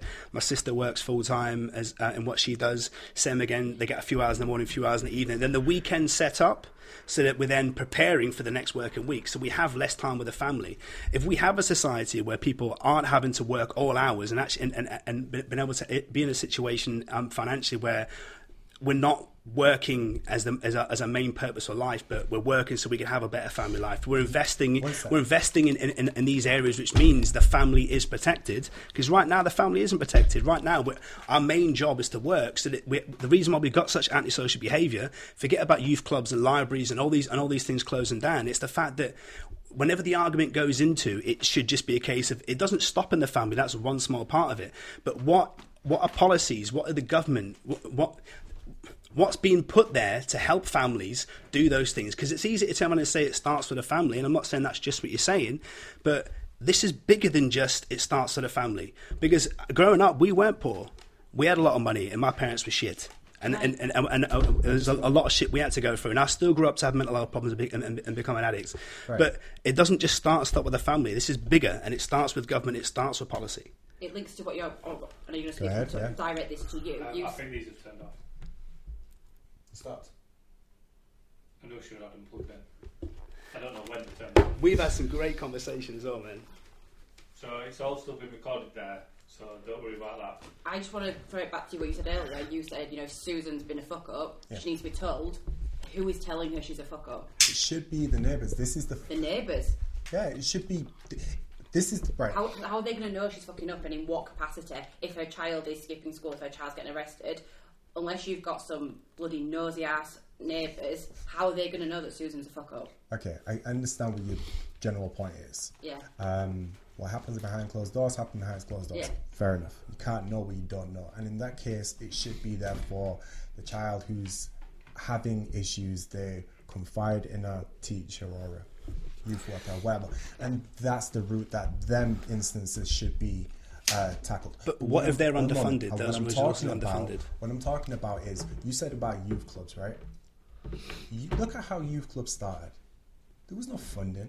It was a good-hearted citizen who basically recognised the need of the young, um, poor, working-class kids. They were uneducated, unoccupied. They opened up the door and put on activities. There was no funding. They relied on, on the community's donations. Good spirit, yeah, good spirit. That's what. So if we want to talk about, it's all about funding. Look, people can put in funding bids just to keep their fucking mortgage getting paid. People can put in funding bids just to make out like they're doing something. The lack of actual projects I see that are actually set out to when they start the project to when they end the project to actually cure said issue mm. is minimal. They're all looking at just, right, this is a six-month program. I'm going to cure it until the next... That's why I love where I work. They actually allow us to cure the issues. They're actually out there to cure the issues. And I'm biased, I get it. Um, but I've also worked for companies who have absolutely not had in their general ethic of organization the true um, commitment to sorting out said issues. Okay. So, so when we're talking about purity, like real love, real passion to try and help, it typically comes from people who know them, and that's going to be typically, typically, sorry, their community members. And so, if we're trying to, it's loads of things I'm talking about, like just de, um, desensationalizing crime. The amount of times I hear, "Let my man out of the uh, out of jail." Did my man commit a crime to go to jail? Because if he did, motherfuckers in jail for a reason. Which, right? Let's stop fucking glamorizing criminals. I get that. I get that. But unless how, he's been un- unfairly put in, then how cool. about how about we change the environment in which he was raised? Ah, right? I like that. But how, what's the biggest way we can impact that? Because it's, I get what you're saying. It starts with community, but like every fucker's at work. Some people have two jobs. How much time do the parents get to spend with their kids? It's always the same way when we look at impoverished areas when both parents are working. So there is a lot of things that we can do policy-wise, like at the ballot box, by making a political decision to invest, right? With the fact we've had ten years of austerity. And I get what you're saying when you talk about, like, the whole idea of youth clubs and all that sort of thing. But Sam, again, how much how much spare time, realistically, do people with families have?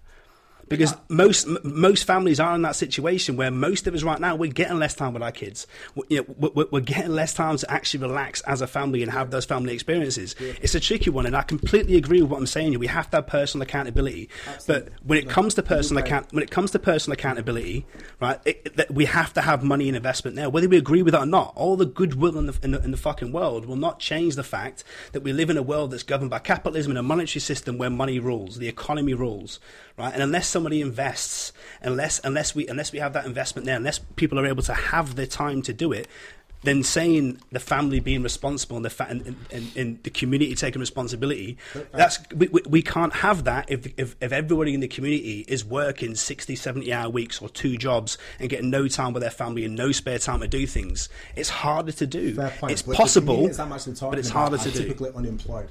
So that argument about them being at work all day, every day. But then that's okay. a whole new argument, though. That is a whole new argument. It's yes. a massive new argument. If you've got people unemployed, then you've got to be looking at why is there unemployment. And again, yeah. why should unemployed communities come together to solve issues that, like you said, is actually in the environment that they're in, the jobs that are available to them, the education, the, the deprived areas. Okay. But then also, these people, if they are unemployed and they've been brought up in an unemployed yeah. family, it's that cycle that is going to continue. So and, then saying, mm-hmm.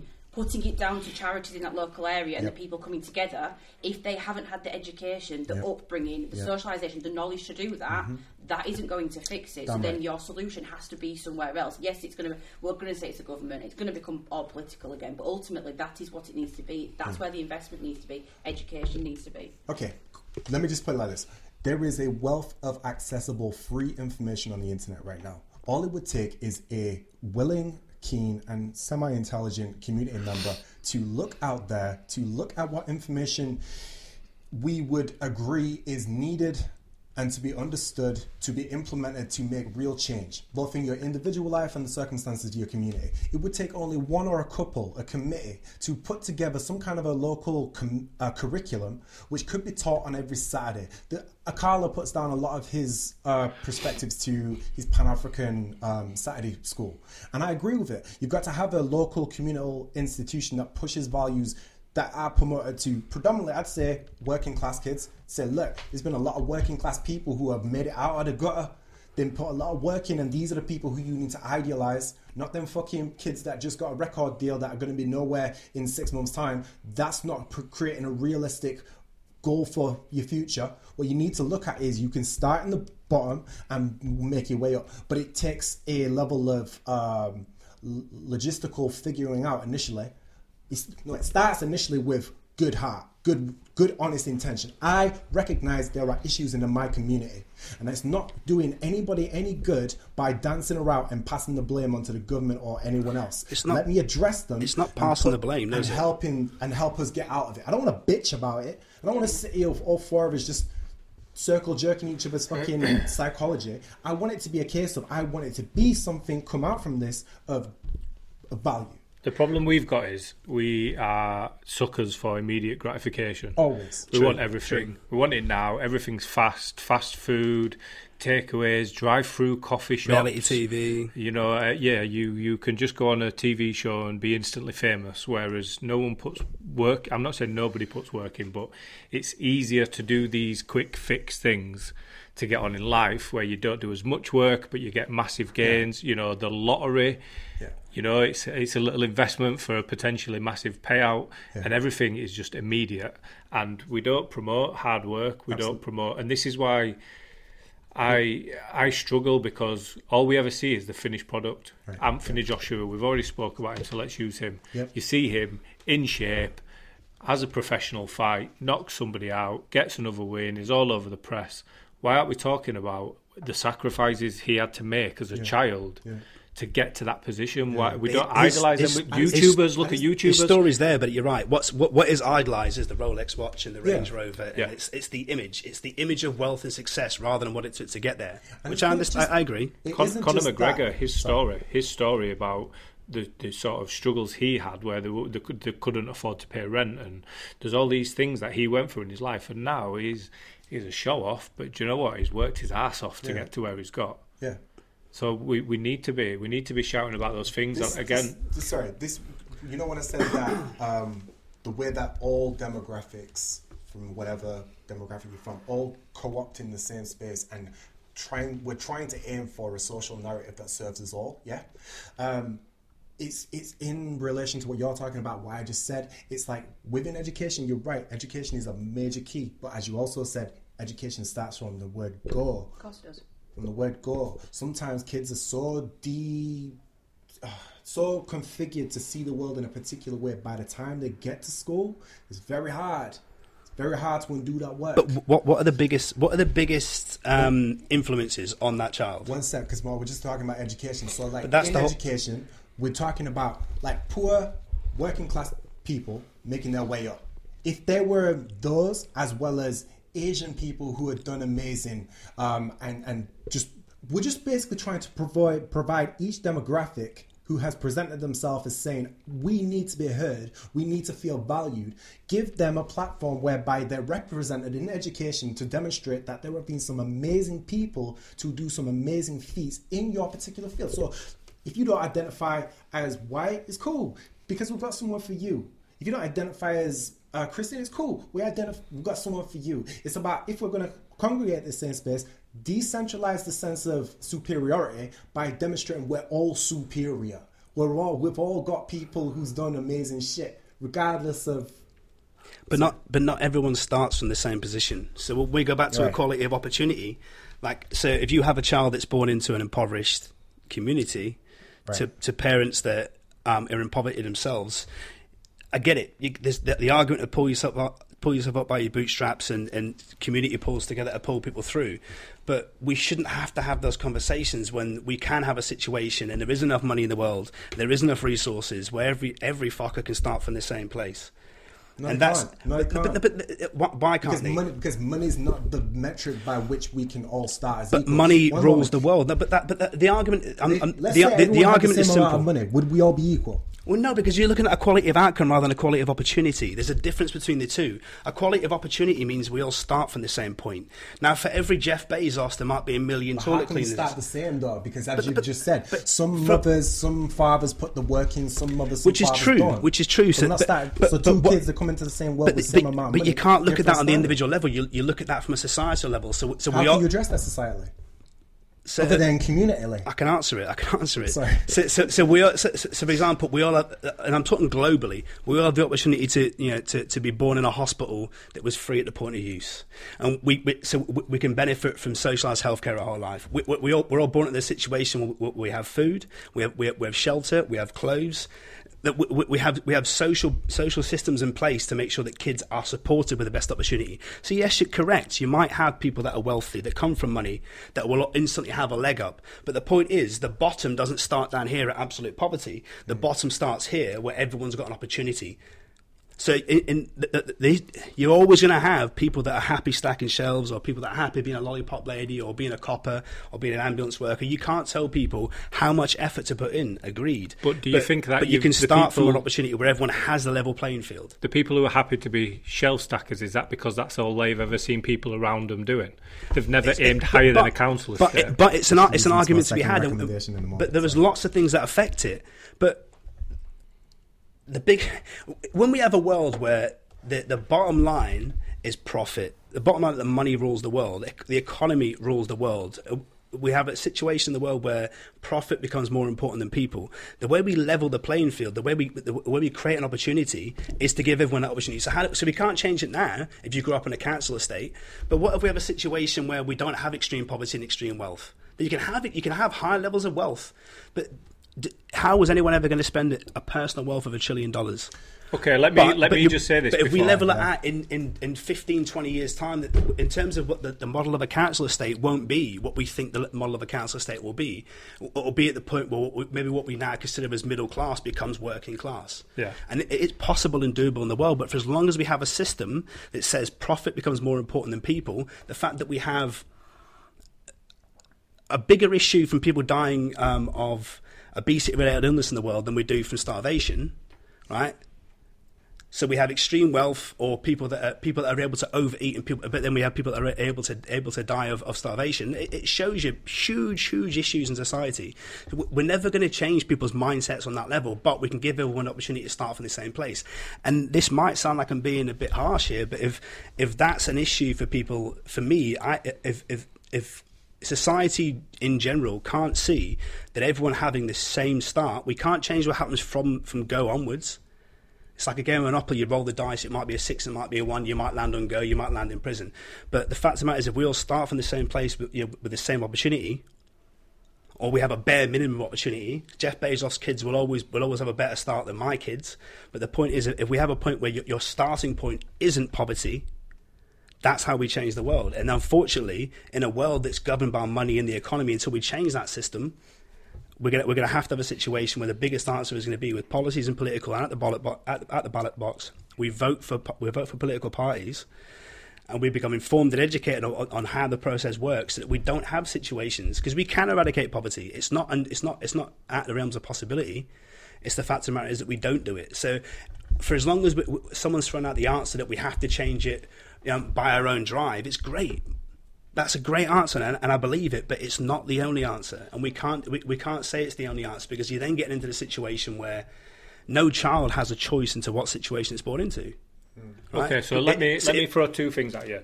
The first one I mentioned last time, and it's a video where in America there's loads of kids on a football pitch lined up, and the guy is saying, I've got one hundred dollars for whoever wins this race. Have you seen the video? I know, that it, it talks yeah. about privilege. It talks about it privilege. So he's saying, right, so he's saying one hundred dollars for whoever wins this race. So he says, I want you to take two steps forward if both your parents are still together. Bump, bump. I want you to take two steps forward if you um, got into college um, not through athletic ability. Bump, bump. Two steps forward if um, you've never had to worry about where your next meal comes from. And there, there's all these people that are taking steps forward, and he says, right, I want you to turn around and look.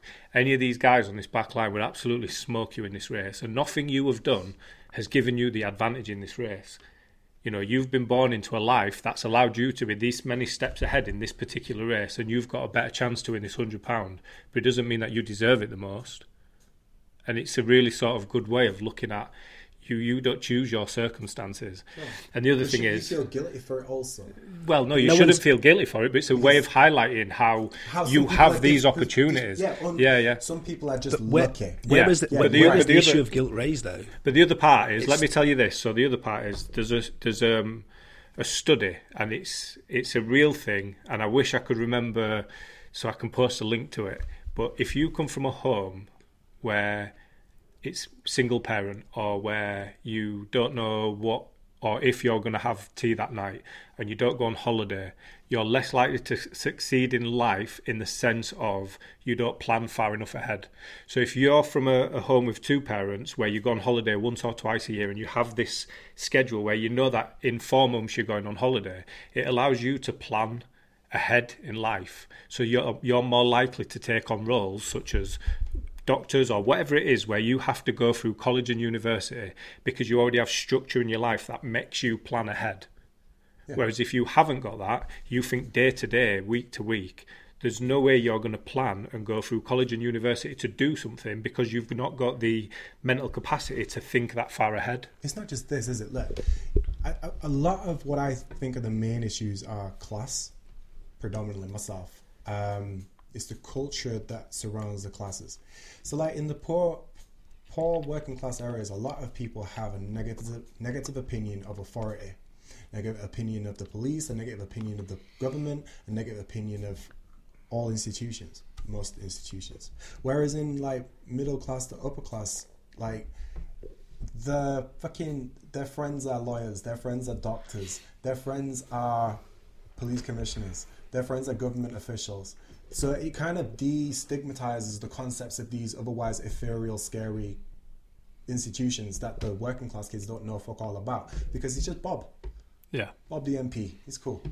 He's my mum's friend or whatever. So that's one imbalance that we can't necessarily do anything for, other than making sure that the police get involved with the communities, and the communities get involved with the police, and the M Ps get involved with the local community. Just humanize it all, is basically what it is. That's one major concept. Stop making them seem like the other.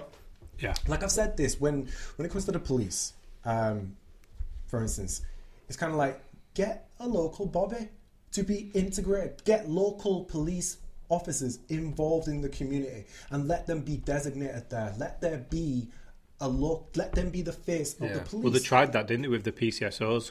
So police community support officers. So they're embedded in the community to be there to be that link and but to I show. Did, no, no, I did, I did, I did get, I, one or two of the police officers who I know have done fantastic work. They come around to the youth centre, and of course yeah. the young people are a bit standoffish because they've got that negative opinion within mm. them. But by engaging with them, you're trying to uh, destigmatise um, the, their conceptions of the police. And it works to a degree. You know, they work they work on their relationships over a period of time. Problem is, there's two problems. But one problem is um, the young people of the community come to see that police officer as all right. You're a good police officer. The rest of them, fuck them. Pigs, whatever. But you, you're all right. So it's not doing anything really to destigmatize the concept that the just police that institution is fucked up. It's only making that one in particular. So that's why you've got to bring commissioners in and, and whatever. You've got to make it an institutional effort. Can't be just relegated to the singular P C S Os or whatever. And secondly, um, are they... Are they you, I don't know how they how, how to go about this. You've got to strike the balance in it, because you're there to form in the, into the communities and help people with their issues, but at the same time, they can't take the piss. So it's kind of like, how do you strike that balance between being... I guess it's just being firm but fair, I guess, is the only way to kind of put it. It's about being honest. It's about... Yeah. So every time we work with young people, we tell them about safeguarding. We tell them that we're here for you to talk to, but, you know, you can tell me stuff, but if you tell me something that yeah. I need to report, I have to do that. Yeah. So it gives it gives them the opportunity. And some people want to tell you something because they want something to be done about it.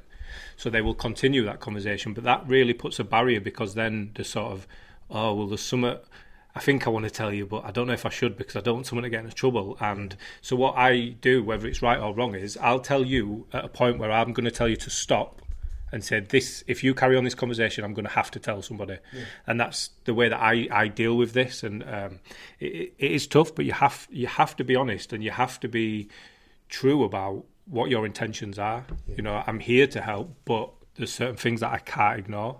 I mean, um, that's, that's that's a really hard conversation to have, and yeah. isn't it? Like, and I think, like you said, it's that fine line in certain professions where you want to be on side and you want to come across as being supportive, but also you have got that level of you are a professional. Care, yeah. You've got a duty of care, yeah. It makes your life easier. If you've got people on your side, when I used to work on the doors, there were regulars, and it got to a point where you wouldn't need to do all, because they'd be saying to all the drunk idiots, you need to chill yourself out. And yeah. it's it's that sort of, Respect, we, we shouldn't allow them to do that. But if I was to go over there and say that, that's probably going to turn into confrontation. Yeah, and you know what it is? Look, those... Some young people got dealt a shit hand, and they've got fucking shit parents, shit family, traditions ingrained within to their family, different fucked up ideologies. Cool, whatever, it's fucked up. But some of these kids come up against a police officer or a teacher or a youth worker, what it is, and that's why us as professionals have to be more uh, serious. And, and, and, and we are, for the most part. I'm saying... We need to just recognize it's not about being the friend, you're not the friend, hmm. but you're not the enemy. You don't have to be try that. Don't try and be that lecturer giving them life lessons yeah. all the time. It's tracking the balance. Just be firm but fair. And what, what does that relationship look like? It's not like a big brother. Is it like your mum's mate who you call uncle, but you're not, they're not really your uncle? Is that where you need to be? You know what I mean? I don't know exactly where it is, but it's, it's hard to describe. But it's it's, it's in the. It's just in the interaction. It's being mum and dad at the same time. It's being that one that you yeah. know you want to talk to, and then the one that you know you're scared of. This enough is enough. Yeah. You know, you always know if, if you had both parents. Obviously, I didn't but together, but if you had both parents, you always knew which one you'd want to go yeah. to. But yeah. the answer you'd get, you have to be both. Yeah, that's uh, the rule. Yeah, absolutely. I think because um, they get also what what they get. Kids crave. I truly believe this. Don't care. I Kids know. require crave. Uh, boundaries. They crave uh, respect, guidance, right? This whole shit about uh, we're best, he's my child, we're best friend. Shut the fuck up. You're the parent. Guide your kid, right? Stop with the bullshit. You're a parent. You're an adult. You've had no life experience. Guide your child. Stop talking about you can smoke weed with me. Oh, look, if that's an alternative to them going out and getting high and shit as on the streets, and you can at least watch what they're doing. If that was your rationalization, I can kind of get behind it slightly more so than if you were just saying, yeah, bring your friends around, we'll have a Is good Is that drink just up. Because it's weed? What if it was beer? I, what? I don't want to get into the whole... What if it was coke? What if it was... No, no, no, no, of course, you yeah. open the door, we've got to walk through it now, sure. Okay, so basically all I was getting at was that basic point. I don't even agree with parents allowing their children to smoke weed or drink around them. But what my point is... Um, Being aware and monitoring it. Your rationalization yeah. would tell me that you're at least being a mindful parent. I don't agree with your tactics, but you're telling me I'd rather them smoke the weed here so that I can tell you that's enough now, get your ass to bed, and it's not every night, it's only once, or whatever the fucking boundaries are that you place in part. But if your rationalization is to say, look, I'm just monitoring you. I know that you're not out there getting up to trouble and whatever. Cool, I can at least kind of get behind that. But if you just want to be fun, mum, and just say, ah, yeah, yeah, oh, fuck that. No, you, you, I think you're, it's, not, you're not guiding your kid. It's an interesting, wasn't it? Because it's an interesting one because we could look at it as being, as being like, even the approach of being a fun mum. I think it's one of those situations with, with drugs or or, or or anything like that. Um, it starts with education, right? Like it's one of those things where if we like if we create a safer environment, if we Um, if we have a clear, uh, clear lines of communication with, it, with, with our children in terms of what it is, you're likely, you're less likely to have the bad experiences. I'm not saying that that, that goes into, come on, son, sit down tonight. We're going to do a line of cat, line of coke. We're going to bomb some Mandy, and then we're going to we're going to hit a bong together. That's obviously that's wrong, but like it's it's same again. It's like it's it's an interesting interesting conversation to have because it does start with, with you know with informing kids and, and, and educating kids on, on what things are, what the safe use is, because let's be honest with you, it's something as a father as a father myself and as someone that is part of um of, of a cult, of a rave culture that you know drugs are used and I, I've it's like kids are going to be in those situations and it's better to have a, an informed child They yeah. can make an informed choice in those situations yeah. rather than go with the approach of just saying, no, drugs are bad, and then yeah. and, yeah, and then yeah. they stay out. It's, it's a real dicey situation, isn't it? It's, it's, it it's I really struggled. So I, I one of my jobs was working with a substance recovery company. Um, I'm just going to say it's Forward Leeds. So I'm I'm working for Leeds City Council, and I'm doing life experience stuff on my days off. So I'm booking holiday, and I'm going into schools, and I'm doing talks about choices, consequences. And then my work I'm doing with life experience becomes a problem with the council. So I leave the council, and I get two other jobs so I can self-fund the company. So one of the jobs is working with Forward Leeds, the other's with New Early Offender Support Team, working with adults being released from prison. When I joined Forward Leeds, they're, they're talking about um, harm reduction. They're talking about giving advice on the safest way to take drugs. And I'm like, wait a minute, should we not be telling them to not take drugs? Surely the message we should be giving is, don't take drugs. These are the choices I made, and this is where I ended up, so please don't do the same thing. Um, and there was sort of, yeah... that would be brilliant, but if they're going to try it anyway, we need to support them in doing it safely. So don't share notes, get post-it notes, use it once, throw it away. Don't share needles, make sure your phone's always charged, little things like that where advice we were giving them. And it just, it didn't sit right with me because it felt like I'm saying, yeah, it's okay as long as you do this. Yeah. But it's it's not though, is it? It's it's not that approach. It, it's it, it's generally on, you can you can swap recreational drugs out for anything. It's it's easier to make an informed, um, an informed decision on something. The more information, the more education you have on something. So the better informed you are, the better decision you can make. Right? You can you can push that out wider in, in society as it is, because you're not going to stop kids from from going out and experiencing things. I think me and you are um, are interesting because um, are these two not interesting? No, no, in terms of in terms of our similarities, oh, checking, in terms checking. of our similarities and our differences, uh, you're both beautiful people, really interesting. I really love this night, but like, so we both have issues with, with substance abuse, yeah, mm. but we both have different looks on life going forward in terms of substance uh, of, of different substances. So you're teetotal, mm-hmm. whereas I'm not. And I think it's it, it would be it's two different approaches going forward. Or two approaches of, of handling a situation. So it's we both end up in the same destination, which is a healthy position in life, but we're coming, we're both taking two approaches. Yeah. So for me, it's it, there is no straight, it's not black and white, it's very grey. And I think ultimately you're going to make much better informed decisions. The more information you have, the, the better the environment in which you learn. And it, see, whether that's drugs, whether that's any other situation in, in life, I think it's proven.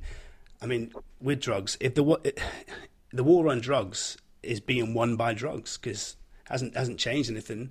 If we take if we take a look at alcohol prohibition in America, can I just say, even though Mike tilted his cup when he mentioned alcohol, that's not alcohol in his yeah. cup. But I just want to see. I don't drink. I, I don't drink alcohol. Like I might have a beer like once a month or whatever. But like, if you if we everyone knows who Al Capone is. But Al-, Al Capone became famous during Prohibition because he was a he was a bootlegger of, of, of alcohol, because alcohol was pro was you know during Prohibition alcohol was illegal. So we know that Prohibition doesn't doesn't doesn't stop people drinking, because people still drank and he was still able to build a massive criminal empire for, for alcohol. It's it, on the drug the drug situ- the drug conversation alcohol is a massive the, the drug conversation is a whole other issue.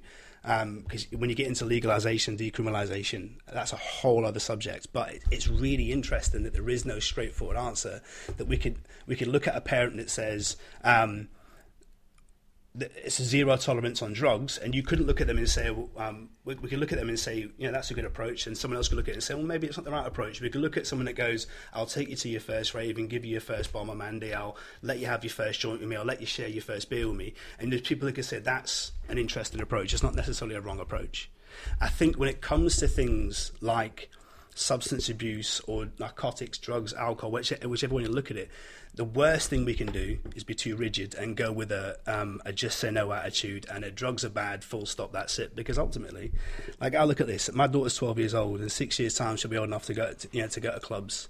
She's going to be in situations where there's going to be coke, there's going to be pills, there's going to be this, there's going to be that.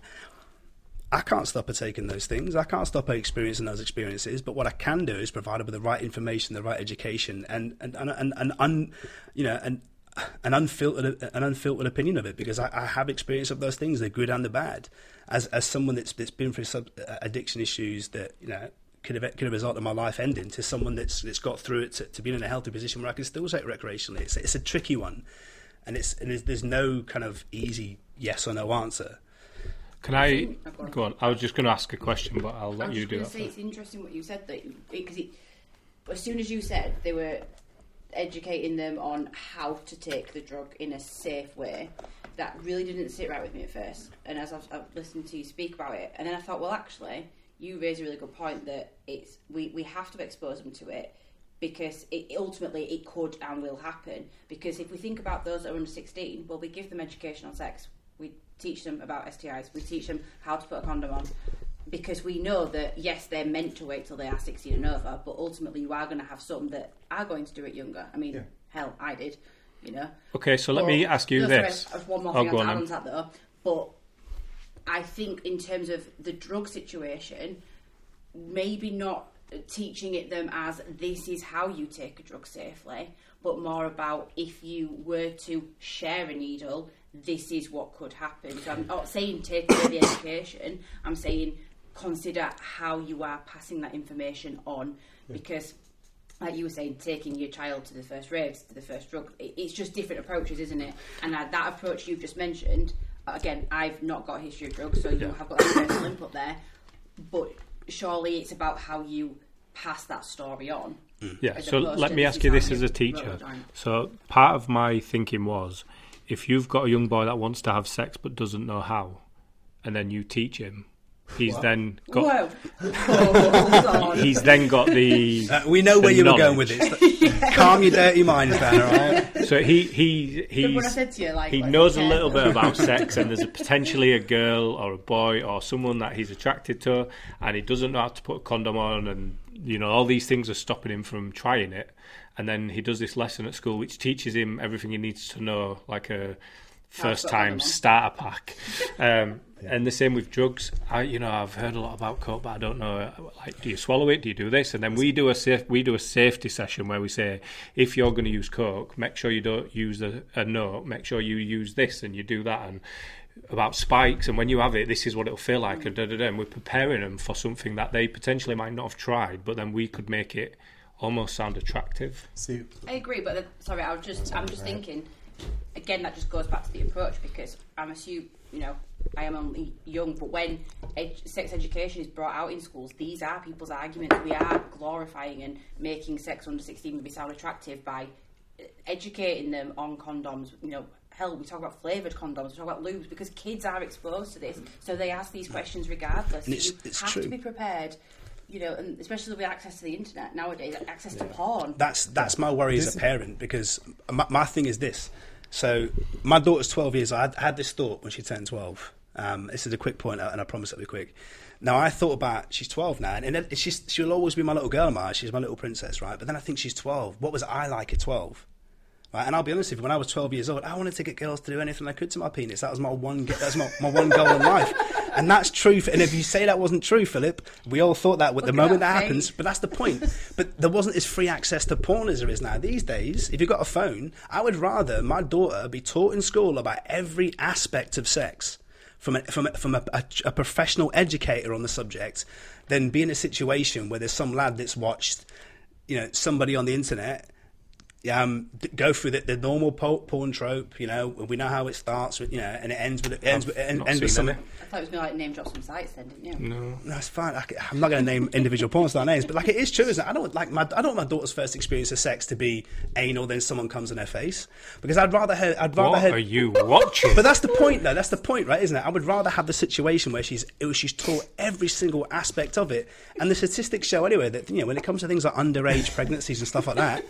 It's, right? It sounds crass, but we all watch porn, and anyone that says it, that's a liar. But the point is, I would rather have my daughter educated in that way properly than than, than have some lad thinking, "Oh, this is your first experience of sex." Yeah. Because yeah. my, like, let's be honest with you, that, that when I was when I was that age, you had to, if you were lucky, you had a friend that had a magazine, or, or maybe you can steal your dad's video magazine whatever, in a bush. The ten minute free preview on Television X. We all know the history, right? These days, if you have a phone, within about twenty seconds, you can see whatever you want on that phone, and we all know the websites. So I think it's, it's one of those things when it comes to education. It's it's. Mm. It, It has to be, it has to happen at that point. And yeah, there'll be parents that don't like the fact that their kids are in those situations, but ultimately, would you rather have your kid be taught fully educated on the, on the situation or come home pregnant? See, I, th- I think, yeah, this, this is my thing, like, whilst you're teaching the mechanics of sex and the biological potential outcome, it's taught so disconnected from what it actually is that it gets misconstrued. The fact of the matter is, sex can be enjoyable.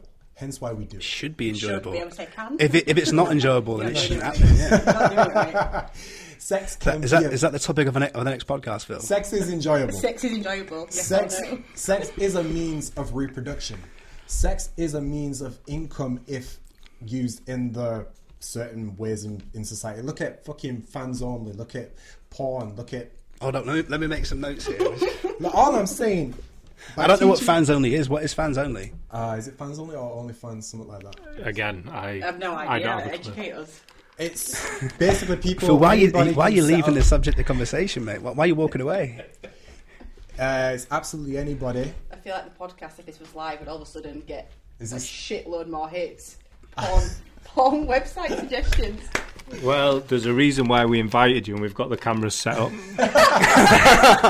Oh, mate! I, so now, I just like to say that I, I, I don't condone that conversation, and, and I, I won't be involved in this.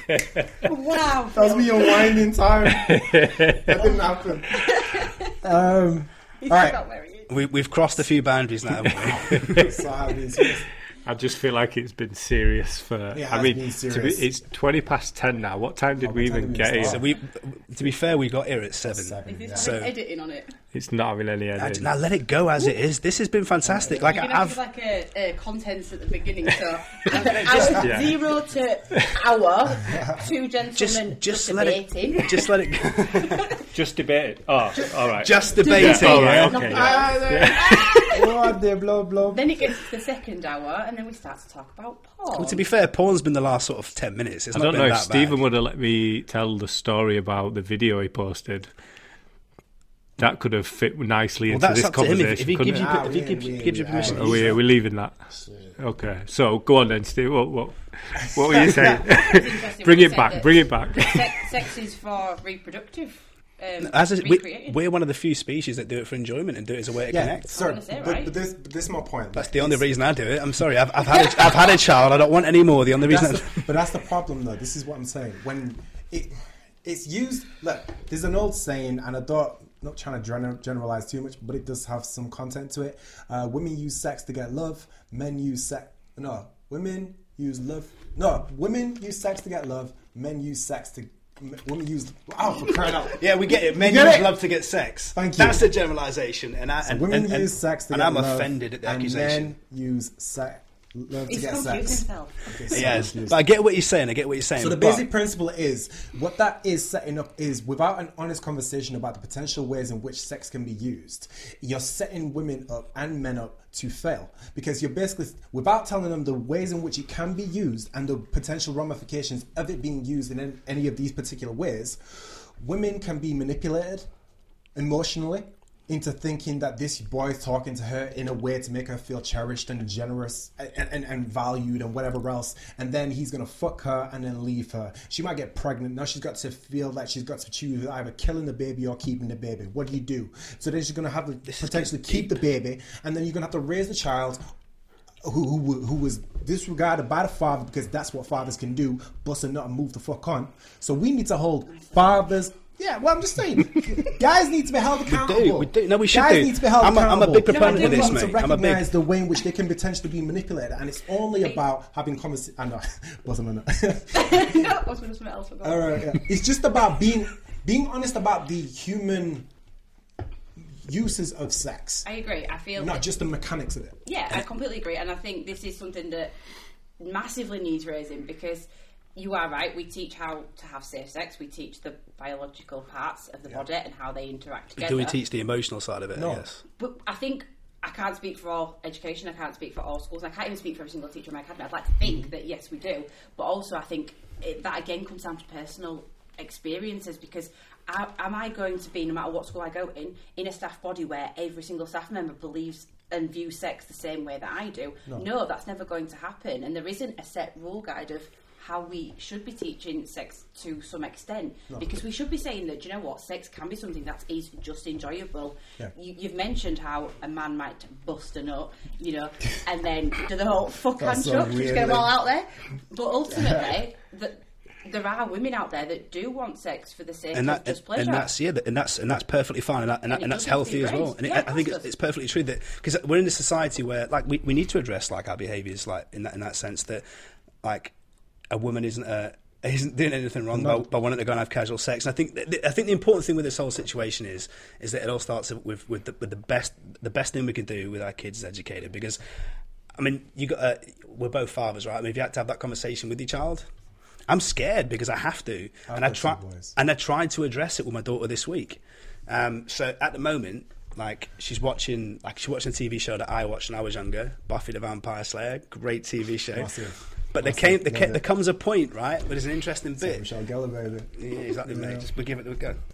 Um, at least you got it right. We got it right, yeah. got it right. And it was caught on camera. But the point is, having that. My daughter was. My, my daughter's. She's been. She's in. She's gone into year eight at school. She's had sex education, but she was too embarrassed to talk to me. And it's like, I want to have that conversation. I want her to be able to. I want her to be able to come to me and talk about these things.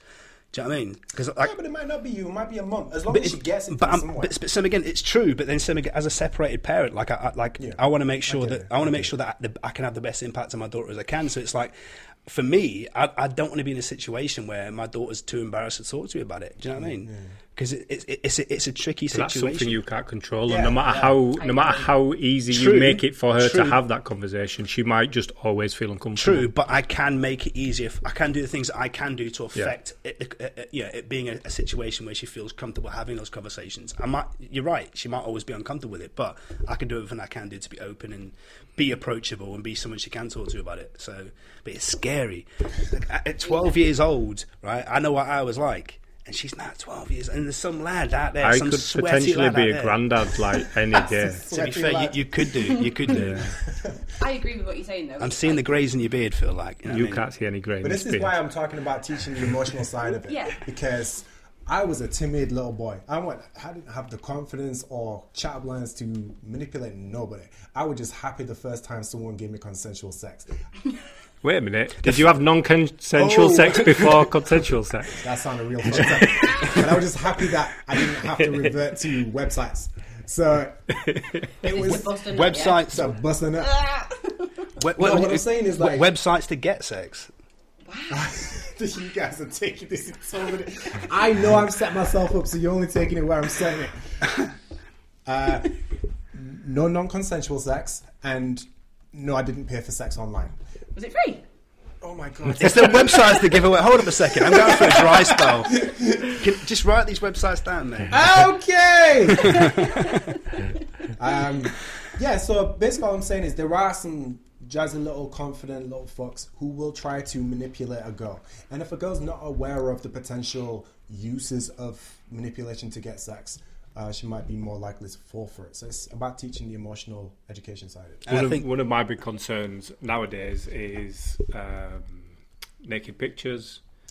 Yeah, that's well, yeah, yeah, like online, the sharing those yeah. online profile. From what? Whatever. Se- yeah, se- you're right. Online you do, sexualizing like adults and stuff. thirteen Hmm. If you got social media, that's online, if you bro. Are under sixteen and you take a picture of yourself. No, no, that's not. I'm just saying. I'm no, not just I'm, talking about sex. No, I'm but what I'm saying is, if you take yeah. a picture of yourself under the age of sixteen and send it to somebody else who's under the age of sixteen, you'll yeah. be done for creating child pornography yeah. images, yeah. even though it's of yourself, yeah. and then sending it to it's a minor. And it's so if, if, if you're both fourteen or you're both fifteen. Yeah. It's still, but the, the downside is the law still only applies to young boys. So if, if a fifteen-year-old boy and a fifteen-year-old girl have oh, sex, the boy is the one that's going to get into trouble. It's interesting as well because we're normalising the idea of send, like of sending dick pics and sending nudes and stuff. That that's just that's scary, we're man. Because normalising side chicks, side dicks. Yeah. But, but you think but though, you, infidelity. Always, we have we have apps now. We're normalising it. So we have apps like Snapchat where you what, think you send a picture and then it, you put it to last for two seconds, and then that picture disappears. Right. So Snapchat. my phone. I don't have Snapchat. Yeah, educate. My phone. Are you ready? This is it. that is now recording everything that happens. So if someone sends me a Snapchat, two knocks is how easy it is. Mm, yeah, two knuckles, right, two knocks, right. Starts and stops. So if I get a Snapchat, um, if you are somebody that sends me pictures on Snapchat, I just want to say, I don't do this. I'm just saying that it's possible. You're incriminating I, I, yourself. I don't do this, okay? He's definitely done this. Um, but think, I think even, even even further reaching than just than just our children, which is scary as fuck. And let's move on from that because it is scary as as, as a dad. But like, it's become normal now with dating that like we just send dick pics. Have you heard my, my spoken yeah, word yeah. piece, Plenty of Bob and Tinderfish? And it's the, the, the whole point of that. It's like it's become normal now. There is no conversation. There is no there's there's no art of conversation. There's no yeah. It, it's straight to just exchanging pics of vagi- vaginas, cleavage, and dicks. No actual talking. Just social media stalking. That's never happened to me once. I'm missing out. I'm playing a game wrong. But it's what's you're become it it's what's become you're normal. It's, it's the same again. Like it's. We're in that situation where we worry about we worry about what message we send to our kids, but as adults in our twenties and our thirties and our forties, we're doing the same shit. I think we- the education needs to be, and this is a very maybe controversial statement, but lads, we don't want dick pics half at the time. No, like oh, this. So half the time you do want them. Well, it depends which one you do it. No, but you get what my point is. You, I, from you- dating, when I when I obviously I was in a long term relationship, and when I first left, that was terrifying because I've gone from being a teenager to then in my twenties and like, oh my god, I'm single, I don't know how to do the whole dating app game. But there are not all men, but there are men out there that just want to send you a picture yeah, of the knob. It's the it's the stuff yeah, I yeah. see like when when, when you hit no, it, oh, man, it's like, like, eyebrow, like, yeah yeah yeah. yeah. Like, it's like, why why would that just be something that right there and then you want? I, it's I, conversations I, with female friends that have said to me they've they've, they've been un, they've sent, been sent unsolicited pics and then just not responded, and then yeah they, they get an angry message from some dude saying that was rude, I sent you a picture of a penis, my penis, why didn't you respond? It's like that's normalised. That that means that they're used to fucking doing that and used to getting a response. Yeah, but think like, about dating now though. Like I found out about Tinder when I was in prison. So someone came to visit me and they was telling me about this app. I wasn't. There isn't like a prison. Is there Tinder version. Prison? Is there a, like, a prison version of Tinder? Um, just look pic, pictures of pictures of guys just like looking over the shoulder. I've got I've got blueberry flavoured soap. But I'll drop it in your ass nicely. So somebody somebody told me about this app while I'm in prison. So you imagine. He's saying, um, I can't even remember when it was, so two thousand thirteen, and they're saying, oh, I've met this girl and it was on this dating app. So I was like, mate, you're like twenty-something year old, what are you on a dating app for? And he's like, it's this new thing called Tinder, and basically what you do is, and what, how he described it, it sounded like very caveman-ish. Mm. So he was like, if you don't like them, you just go one way, and then when you do like someone, you go that way, and if they say they do the same to you, then you can have a conversation. I was like... Yeah. Imagine walking through a nightclub and just be like, no, no, but that's no. It's, it's oh, yeah, yeah, yeah, yeah. You're, you're, you're, you're, you're all right, yeah. But no, that's what dating's become, no. though, isn't it? It's become it's the immediate right gratification. Yeah. You don't have to have a conversation. You just look at someone and you judge whether you think that you're a good connection with that person, yeah. and then you swipe them to say yes or no. Yeah. Uh, so on the dating site stuff, I've, I've definitely used them over the last we year. We all have, and if we said we haven't, we're lying. Yeah, no, I've definitely used them, but right. I definitely hate myself on them. Meaning, I can't articulate myself. Like, through talking, you can hear the affectations in my voice. You can hear the difference between a sarky comment and a... No, I'm good. Serious... I'm a poet, so I'm good. But I come across as such an asshole. I'm such an asshole in just, just pure on, text. It's not just on dating sites. I know. No, don't, I've don't probably picked the wrong time to tell you this, but... Your Tinder profile. Tom. How, how do you how do you choose pictures? Like, what pictures did you choose? How did I choose what pictures to put on the profile? Yeah, yeah. I asked my lesbian friend. Okay. And what, what advice did she give you? Uh, not that one. Yeah, that one.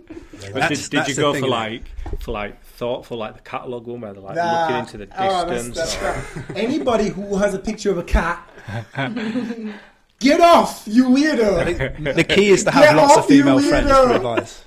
I'm just all right with a dog. I don't know. I'm genuinely biased when it comes the, the to dogs is, and cats. The thing is, as well, I'd like to point yeah, this out as well. We, like, we're all in a situation, right? Have you seen the meme where there's that, that guy uh, guy meets a girl on Tinder, sends a bit of date, and then he's disappointed because she doesn't have bunny ears?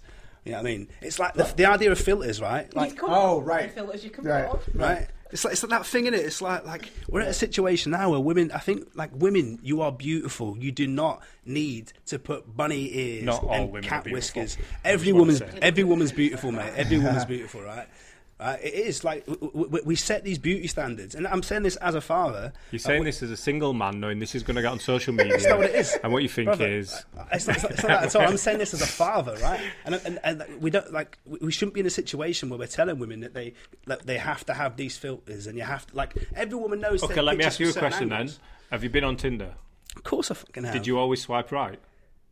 What do you mean? Oh, you're one of them guys. Did you always swipe right? No, I read profiles. Well, then not all mate. Women are beautiful, are they? But the, no, but the point is though, but, but, that, but, but not that's subjective, right? But that's what Tinder is. But no, no, no my subjective opinion though. That everyone's got different tastes and not everyone's beautiful to me, right? But everyone is beautiful. You can't set like the idea that like they're up, they're up, mate. Of course, there's like for every one there's a ten. Yeah, of course there is. There's a sliding scale, but like I'm not going to make a, a blanket statement that that all that, that all women aren't beautiful because beauty is in the eye of the beholder. It's subjective, Philip, and you should know this. You just admit, and I'm you're disappointed. That, you're that guy that will swipe right for every single one of no. them, and then as soon as you get a match, you'll look at them. And go, nah, sorry, and then disappear from her box. How dare you, Philip? So yeah, it's definitely one of us, but it's not me. Mate, I'm, I'm, I think I only point... at least swipe right, swipe. I haven't got time to go. Ooh, yeah, you look good. Read your profile. But, no, yeah, fuck that. But it's one of those things, isn't it? If you match with me, then I'll give you the time of day. Are you good enough? Oh yeah. The, cool. the funny thing about this whole thing is, streamline. Why is that wrong? The funny thing about this conversation is, I'm not going to take time to read someone's profile and swipe right on them, and they just went fuck him. No way! It's instant gratification. Might as well get match up with someone and then see if they work. But time. Ultimately, we we can change this, right? We can, we can act differently. But I'm saying this, but ultimately, it's going to be bullshit. I'm going to see that and go, pretty, yes, nah. So we are going to do that. We all of us are guilty of that, right?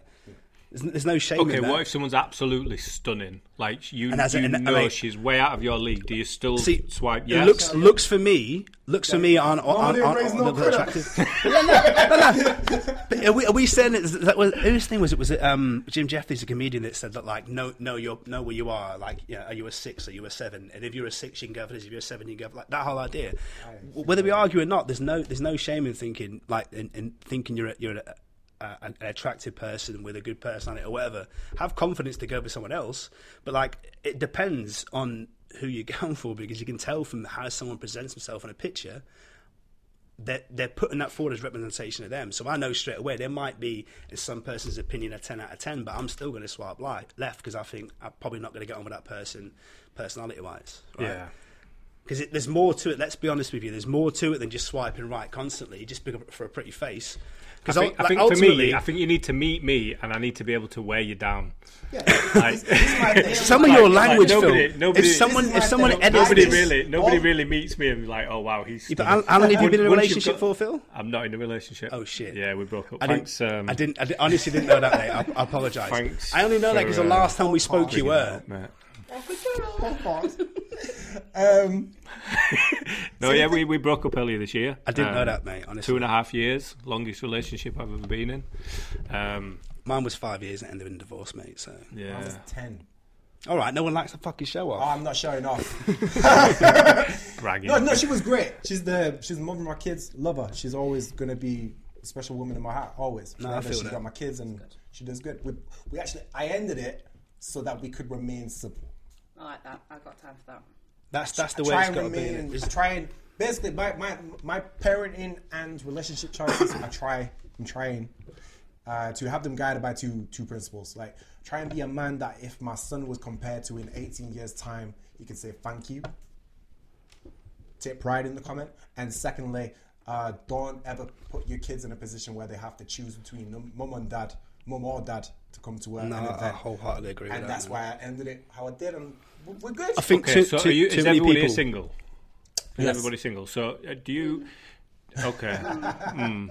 That's a yes. Well, uh, that's a, that's that, a yes, and your man just went... You're not Woo! Sure. If he's watching this, right, if he's watching said, this, you are single now. I am not editing that out. Your man, your man is at home talking about, Mum, I met the one. She's watch like, this. Watch her in this video. Is that, is that ring shopping? Mum, let's Brothers put it on telly and watch it together. No, so there is a, no. It's a, Let, let's look, is he your fuck buddy? Let's watch her. Is it a friends of benefit thing? Because there's nothing is, wrong with that. Is he the one that sends you dick pics when you want them half the time? all you fuckers laughing at me. It's uh, actually a woman this time. Oh, wow. There we go. That shut you out, didn't it? No, it's it's it's a funny one because it's a. I'm not. I wouldn't say I'm in a relationship yet because I'm not ready. Right, That's okay. not me saying to them I'm not interested. It's just. Yeah, yeah, yeah. It's still. I've dated one woman before, which was at the start of the year. That's the first time I've ever done it. I've always been. Got to be aware that this is, on the isn't internet, the term strictly dickly? Yeah, let's say that it's that. Always been very, very male orientated. Always, always open, but never would have seen myself in a relationship with a woman. Then one happened that I met, and it was amazing. Fell madly, madly, madly in love. Um, she broke my heart. Um, Fucking women. We, we, we will hate her for you. Oh, literally broke my heart. What a bitch. Um, And then I, I always thought it was she was just random, that'd be the, a one-off, it was special about her. Um, but then met the other person, not mentioning no names, um, and that's just a nice getting to know each other, spending quite a bit of time together, just seeing where it goes. So I hope you don't mind me asking, but have you mentioned it to people in your family and has it been well received? Um, it was interesting because obviously, again, family no, boy mad, um, and then... Uh, the girl came and said over a couple of times, and I remember my mum, we, we'd, we'd just been offsetted as a school, and I'm very, very tired. Came back half eight, nine o'clock, put the oven on, got into a bath while the oven's warming up. And I remember Deb going, "Oh, you got some sausages? I'd love to have some for tea." I went, "Oh, sorry, you know, Charlotte's coming round again." And she was like, "Oh, right, okay." I thought you were going to say, "Don't eat sausages anymore." I'm guessing Charlotte's a vegetarian. Charlotte was so, lesbian, yeah. So no, I said vegetarian because there's no sausage. Four yeah. minutes ago, we weren't going to name names. But I oh, wasn't. No, that, oh, no, Charlotte, Charlotte's the ex. So oh, like, okay, my my, okay, my okay. comment wasn't sexual. I'm saying, is she a vegetarian? There's like, I'm a vegetarian. And that's a vegetarian high five, isn't it? Isn't that one great? And I just remember my mum, you know, following me upstairs and being like, um, "Amy, why, why is Charlotte come round again?" All these questions, and it was, "Oh, so is she in the spare room or your room?" And I was like, "Oh, she's in my room. It's fine." And it was a case of... Top and tail, yeah. Obviously. And it was a case of, "Are you gay?" I'm like, "No, I'm not gay." "Oh, right, so you're bisexual?" I'm like, "No." Because the thing I'm trying to figure out still myself is I don't... This sounds horrible, but I don't find women attractive in that sense. Like, I've never looked at a woman and thought, yeah, I want to get my face out there. I have. All like, the time. Have. Do you get Shit. What I'm saying? So... Edit, edit that out, Phil. Oh, not a chance. It's a case of... I'm then now trying to... I always thought Charlotte, it was just a one-off, but obviously now I'm seeing somebody else that's a female, and I think... I said that to her, I said, "I don't find women attractive," and her face dropped. And she's like, "You don't find me attractive?" And I'm like, it's not that, it's really hard to explain, but I find men attractive still, of course I'm going to do. But I think it's a personality. She gives me a lot that maybe a man doesn't. It's it, I, it's interesting because I, I genuinely believe there is, like, sexuality is is fluid. And... It, It might be that, like, for every man out there that says, "I'm one hundred percent straight, nothing would change me," I think it's bullshit because we've all had those thoughts in our head. Whether you act upon it or not, it's different, right? But, like, I think we're... Whoa, in, whoa, we're, whoa, whoa. Let's not brush but, past but, what, what you just said. I'm just... I'm just hold up. But, no, but I'm, I'm making a point here. But the point is these days, I think it's interesting, the point you're making, that, like, people have this this thing to put on themselves... You know, heterosexual, bisexual, pansexual. I think these days, right, it's, it's nice at the point where maybe we don't have to have labels. Maybe we get to the point I where... I think we I do. Hate them. I think we do. No, I but it's it's interesting. It's interesting because, like, I understand people, like, it's it's Pride Month and it's and it's and people looking oh, to be the end of the conversation. And, people, people looking for their identity, people looking for identity, and I, and I, and, and I, I am fully supportive of anyone like doing whatever they want to be and being whoever they want to be. But it's it, it, this interesting theory that there are that, that I've heard that said quite a few times. What you said that like it's. Sometimes for some people it's just that one person, it's just yeah. that one personality, and it's that, that I find that interesting yeah. because in society we're, we're very very quick to want to have to label something, and yeah. sometimes things can't be labelled. Okay, do you know what I mean? That's how I felt, and I think again it's, it's a personal you just thing. Just sweared, man. Well done. John, oh, it left him. I've been there. I've been there. I've been there. I, I, I, I weren't leaving you hanging there, mate. I just, I just, I was having to reach across. I didn't wanna... It was trying You're to right. explain that was, to your mum or your grandparents. I was what I was thinking in a second. Your grandparents. It's like, how do you explain to them that in their eyes you're either gay or you're not, you're bisexual or you're not, and it, it is very, very difficult to explain that. And I think you know, and this goes back to the very, very start of this podcast when you guys were talking about, you know, what does Black Lives Matter mean to you? What, yeah. what is it all about? And it's that. Sitting back and listening. I've never classed myself as yeah. gay or bisexual, and it's about me sitting back and listening because I don't know the issues that lesbians, gay men have had to go through, the mm-hmm. equal rights, all the things that they've wanted, because I have never been in that position. So I'm very much in a heterosexual privilege position, but now having to learn about other things.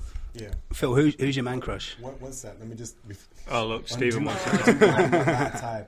No, right, so it's basically, I'm not... I initially said that we need titles. Yeah. That was what I said, wasn't it?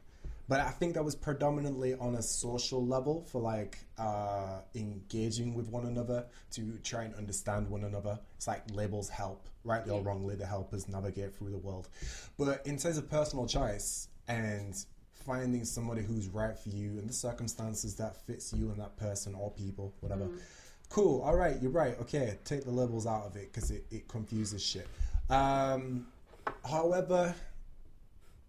At the same time, I'm just talking about the same way I was talking about sexual education has to be discussed in the multitude of ways in which sex can be used. I think also there has to be uh, an honest, uh, patient conversation about what happens if you're in a pansexual relationship and you have a child. Well, how are you going to raise that child? What, what, what? Who's teaching what to that child? What? One second. What? What family dynamic? Is that child being raised to conceive it now? Because all I'm saying is, if you're raising your child, I don't know how many people have a pansexual fucking family dynamic, but I'm just going to that extreme. Um, if that's what you were raising your child in, then you've got to conceive the fact that you are setting your child up for a bit of fucking hard, rough road. And it's like, you, have you considered that? But what what is pansexual to you? Do you mean that polyamory? Yeah, because that's poly. poly. Is that polyamory? Yeah. Pansexual is essentially oh, sorry, what, my yeah, is what is ultimately what I could identify as. Which it's an orientation like rather than. You don't see, you don't see gender, you yeah. see. But ultimately, no, if, many, if many, poly, many poly. But ultimately, if you're in a situation poly. like that, in a polyamory situation where you might have, you know, three or four partners and one child, I think that. They'll, they'll have a dynamic within that group. I should suppose they'll, they'll decide upon individuals I get it, themselves. Yeah. And if anything, that kid's lucky because it's yeah. got four parents or three parents. It's true, right? Yeah, you're right. And I mean, look, like I've said, I absolutely recognise that things can work out perfectly fine. Fuck our preconceived notions that it has to be mother and father in the household. I don't want to be out there pushing this idea that I don't think that's optimal, because I generally do. Me and I, me and my son's mother, she's their mother, I'm their father. If the if the circumstances can be put into a position where father can be raising his children and mother is raising the, her children, I'm all for that over any alternative. However, if the mother and father have not got a good relationship and they're not committed to raising their child, it was just a one-night stand or whatever, and um, a gay couple who's going to bring just as much love into that child's life is is is the other alternative, cool, I'm for that. I'm all about the child being raised around love, but I'm also thinking the best, not the best, the optimal version of love comes from mother and father, preferably, because mother and father conceive child. It's fifty percent of you and fifty percent of him. You ha- As long as both parents pull their finger out of their ass and handle their responsibility, cool.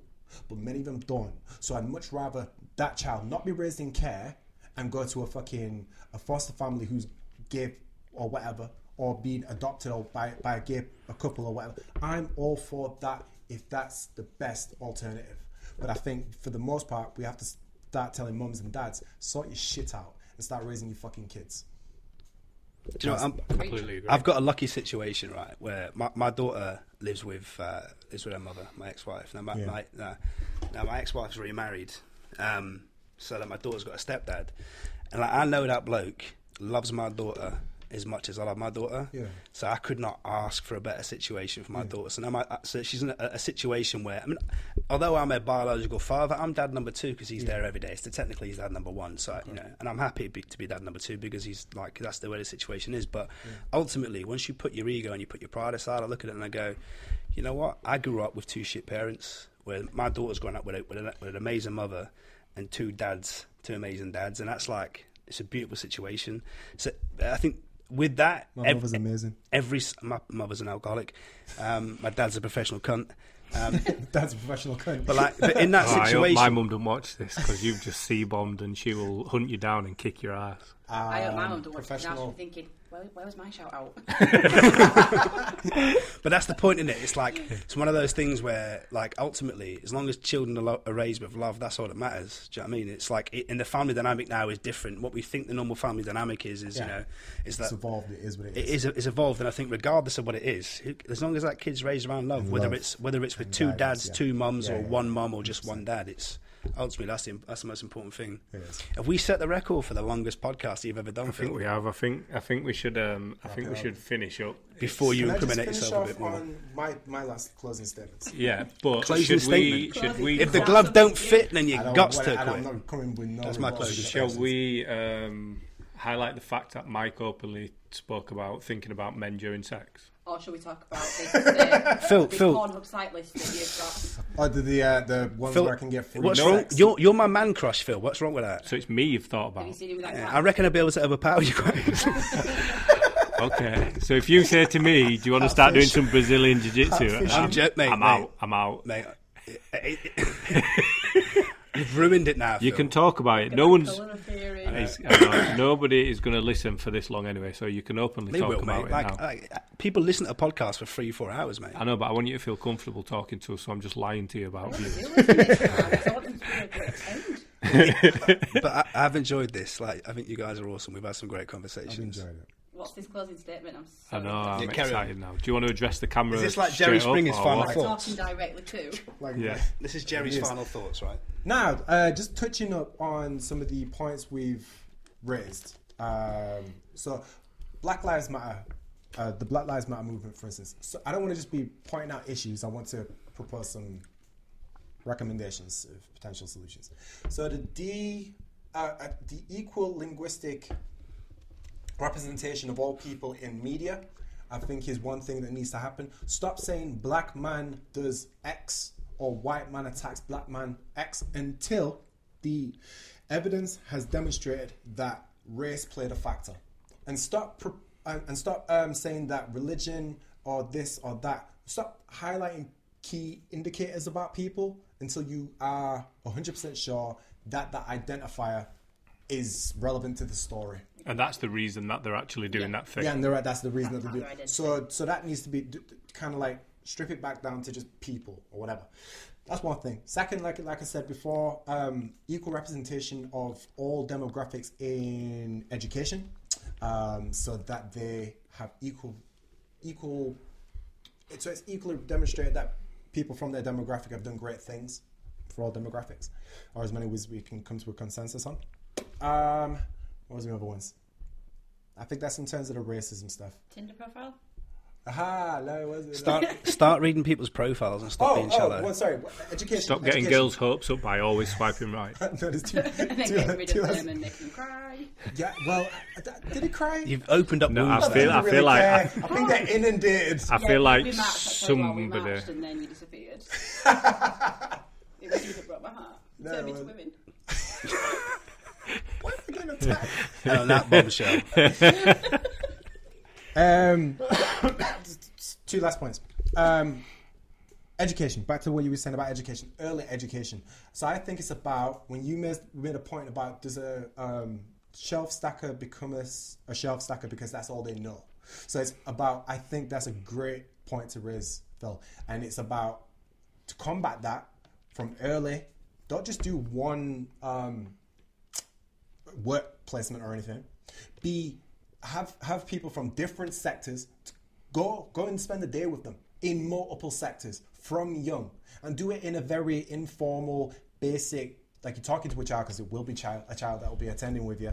Talk to them, explain your industry, heighten their understanding of the potential employment opportunities out there before they have to pick their subjects, so they can read from young. But point out to them that it's okay if you just want to be a shelf stacker. No, no, of course, not of course. Ev- yeah, but it has to be a choice, ev- sorry, not, is ev- what I'm saying. Not everybody has to be the next Jeff Bezos. Oh, while, right. while we're on we're education. Not, we're not shaming yeah, shelf yeah, stackers. Can I just, I'm not. Can I'm I just, just saying that you, I want it to be your choice, mm. and I don't want you to feel like that's all you had available to you because you didn't get guidance in earlier life. I want it to be a case of you feel... This is what I'm happy with. This is what I want to do. I so want it to be your choice. Before we started recording, just quickly, we were mentioned a bit about education, and I started saying something, and I said to you, I'll tell you while we're discussing it, and then we never got round to it. But mm. when we were talking about education, um, we used to have a system where we see how much we can take in and then process, and then we have an exam, and then that teaches us our I Q or how our understanding or mm. how we process things, and that defines what classes you go in and what the level of content you get given. And it was a memory test. It was information in, process, remember, report. Yeah. That's what exams have always been. Mm-hmm. But now we live in a world where we don't need to remember stuff. We don't need to know certain things because we have a, a little thing in our pocket that allows us to do all these things. So why are we not looking at, if technology is helping us with all those things that we don't no need to long no longer need to memorize, why are we not looking at budgets? Why are we not looking at bills? Why are we not why are we not teaching young people all the things they need from the day they leave school and for the rest of their life, rather than making them memorize things that they don't need to know? Yeah. Do you know what I mean? I agree. I agree. And it I made think, sense and, and before and that, because it's how you judge at. how somebody process. It's the it's the whole I Q thing. That's what I Q is. How te- quickly teaching, you can process a problem. Teaching self self awareness and emotional welfare as well. So, yeah. so we're not just. It's not an yeah, assembly line. It's not an assembly line where we're just rolling off at the end and you've. Yeah, you've got your G C S Es and your, your A-levels yeah. and stuff. We're, we're actually teaching people how okay, to be... I'll give a pound to the first person who could tell me what eight times six is. forty-eight or something. That's a fifty-two. That's this, this is seventy-two, eighty-five. We, we can memorise Was it our... six times eight? thirty-six plus... Just because you keep repeating the question to give yourself more time. My point is, why do we need I am to know... terrible at maths. Hand up if you can mem- if you can tell me five phone numbers from your phone. I can tell you one. I can't, but I'm not going to do it on this. I can tell you one. Is this your way of getting people's phone numbers? Is that what yeah, it is? Yeah, this is it. Tinder, out the window. Podcast, give me your number. See, poet, Tinder, out the window. Just because um, she can rhyme, don't make her a poet. Right? But my point is, we, we, we've changed the way that we view stuff. You know, I used to memorise people's phone numbers because you had to dial it in. You had to physically type it's it true. in. No, no, it's and true. And that repetition makes you me- remember it, but now we don't need to do that. But so I still remember. Because this is my point, though, right? What happens when your phone dies? Uh, what happens stuff. when your phone dies? Yeah. Well, why would you let your phone die? Yeah. What happens? Only an irresponsible person allows their phone, phone to die. You always have what one number. If you're in the middle of nowhere, you have one Phil, number. I know my dad's dies. number, so when I forget the stands for the camera, you can buy portable chargers. You should be better prepared for society. I'm memorising my dad's number. I've got one number in my head, and that's all I See, need. My point is, people are too reliant on. Um, Phones. One of the contributing factors to potentially as to why we weren't so quick on the off the cuff with that maths question. We rely on his calculator too much. This is this is my exactly mother, my point. But there's nothing there's nothing wrong with that. Down, with right? having technology maths make our life easier. And English every day. Her fucking mind was sharp as a fucking razor. Yeah, that made sense. She was sharp as a razor, man. Brain quick. She could do doing before Carol Vorderman sometimes. I was well chuffed. Yeah. Go on, See. Um, I've got a calculator but on my what, phone. What I'm saying phone, is, so, you know. the point I'm making is, point, we, we don't need to do it the way we've always done it. Yeah, because things have changed. Yeah. We need to look at what we're teaching our kids and why we're teaching them that yeah. way when that's not an essential part of life anymore. Yeah, but and this is my this is my other point. This is why I said you can't stop looking to government and stop looking to policy changes, because if we as a community identify that our kids are not being taught, don't start a debate again. Mate. Not, Come on, let's not. Let's does let's every just say, single time. Well, well, we just you just said you just said let's agree that the education that's currently being taught is not adequate for giving our but children the life skills, and that's politics, giving the life skills that they need for when they leave school. So instead of waiting for policies to change, instead of waiting for them to change the national curriculum, start a program in your local community that teaches the subject matter as you think needs to be taught to your children and teach them. But sorry, as a teacher, gonna have to put this in there. There Grass. are a lot of things that you've just mentioned that are taught, not necessarily in a G C S E subject. Mine, of course, mine is because mine's everything to do with police, courts, tax, yeah. government. So I'm the one that you're always gonna need every li- all for your life. Yeah. But there are other ways in school that children are being educated on them kinds of things. I don't um, disagree with you that it's not prominent enough. We do need to do more around it. Yeah. But it is being taught, just not at the level we should we should be. Okay. I think it's about focus as well. We focus too much on the things that are as necessary as the things that we need. Yeah. So anyway, no, that was a real cough. That wasn't me coughing. Oh, okay. So because I, I'm trying not to engage in that debate again. I genuinely appreciate all three of you coming yeah, and staying for so long, and for you two for making it easy for us too, and doing your thing. Um, you know what? This is this has been like proper enjoyable. Like yeah, I, enjoyable. I would I would happily do this again. Yeah, let's do it again. Like. Whoa, we, slow I, down. I reckon we, we no we we could do this on a on a regular thing, like like talk about different subjects. I've been thinking I want to do it once a month, but the idea was to have three completely different people who've never met each other every month, yeah, just to talk about random, random. It's a good stuff. way. It's a good way. Yeah, but then at the same time, I don't think you can overlook the um, the strengths that come with people coming to know one another. You understand each other's perspectives more. Yeah, you don't mm. have to explain yourself as much. Um, I was mainly just thinking of splitting you two up. Wait, wait, don't, don't, don't let them tear us apart. Yeah. See, they've got it down to a T now. It's took three attempts. Like yeah, the yeah, first yeah. one was sketchy. Four attempts, actually. Is it four? I mean, I feel like we know our own special one, but we'll probably should we do like, do like a but behind see, the back? The, like, what, what I like about this as well, one point I'd like to make is that although we were, we weren't always on the same page, no. we still had a discussion. Yeah. There was no attacking. Yeah, that's that, that's what we need. I mean, we completely disagreed with most of what you were saying. That's we fine, just Phil. couldn't get in to be able to. That's fine, Phil. It's to have right. that conversation. So. It, you, you're allowed to do that, mate. But yeah. ultimately, as long as we agree that we were right, that's I'm, I'm planning on doing yeah, it. Just it's just going to be us two the whole way through. But the problem is that you'll have about twenty minutes of conversation. But no, I genuinely appreciate you all coming on, and I definitely want to do something like this, but with you all individually, because I know there's sort of topics that we purposely didn't talk about yeah. today, so that we can come together again and do it. Um, but yeah, thank you very much, and no, sorry for keeping you, you so late.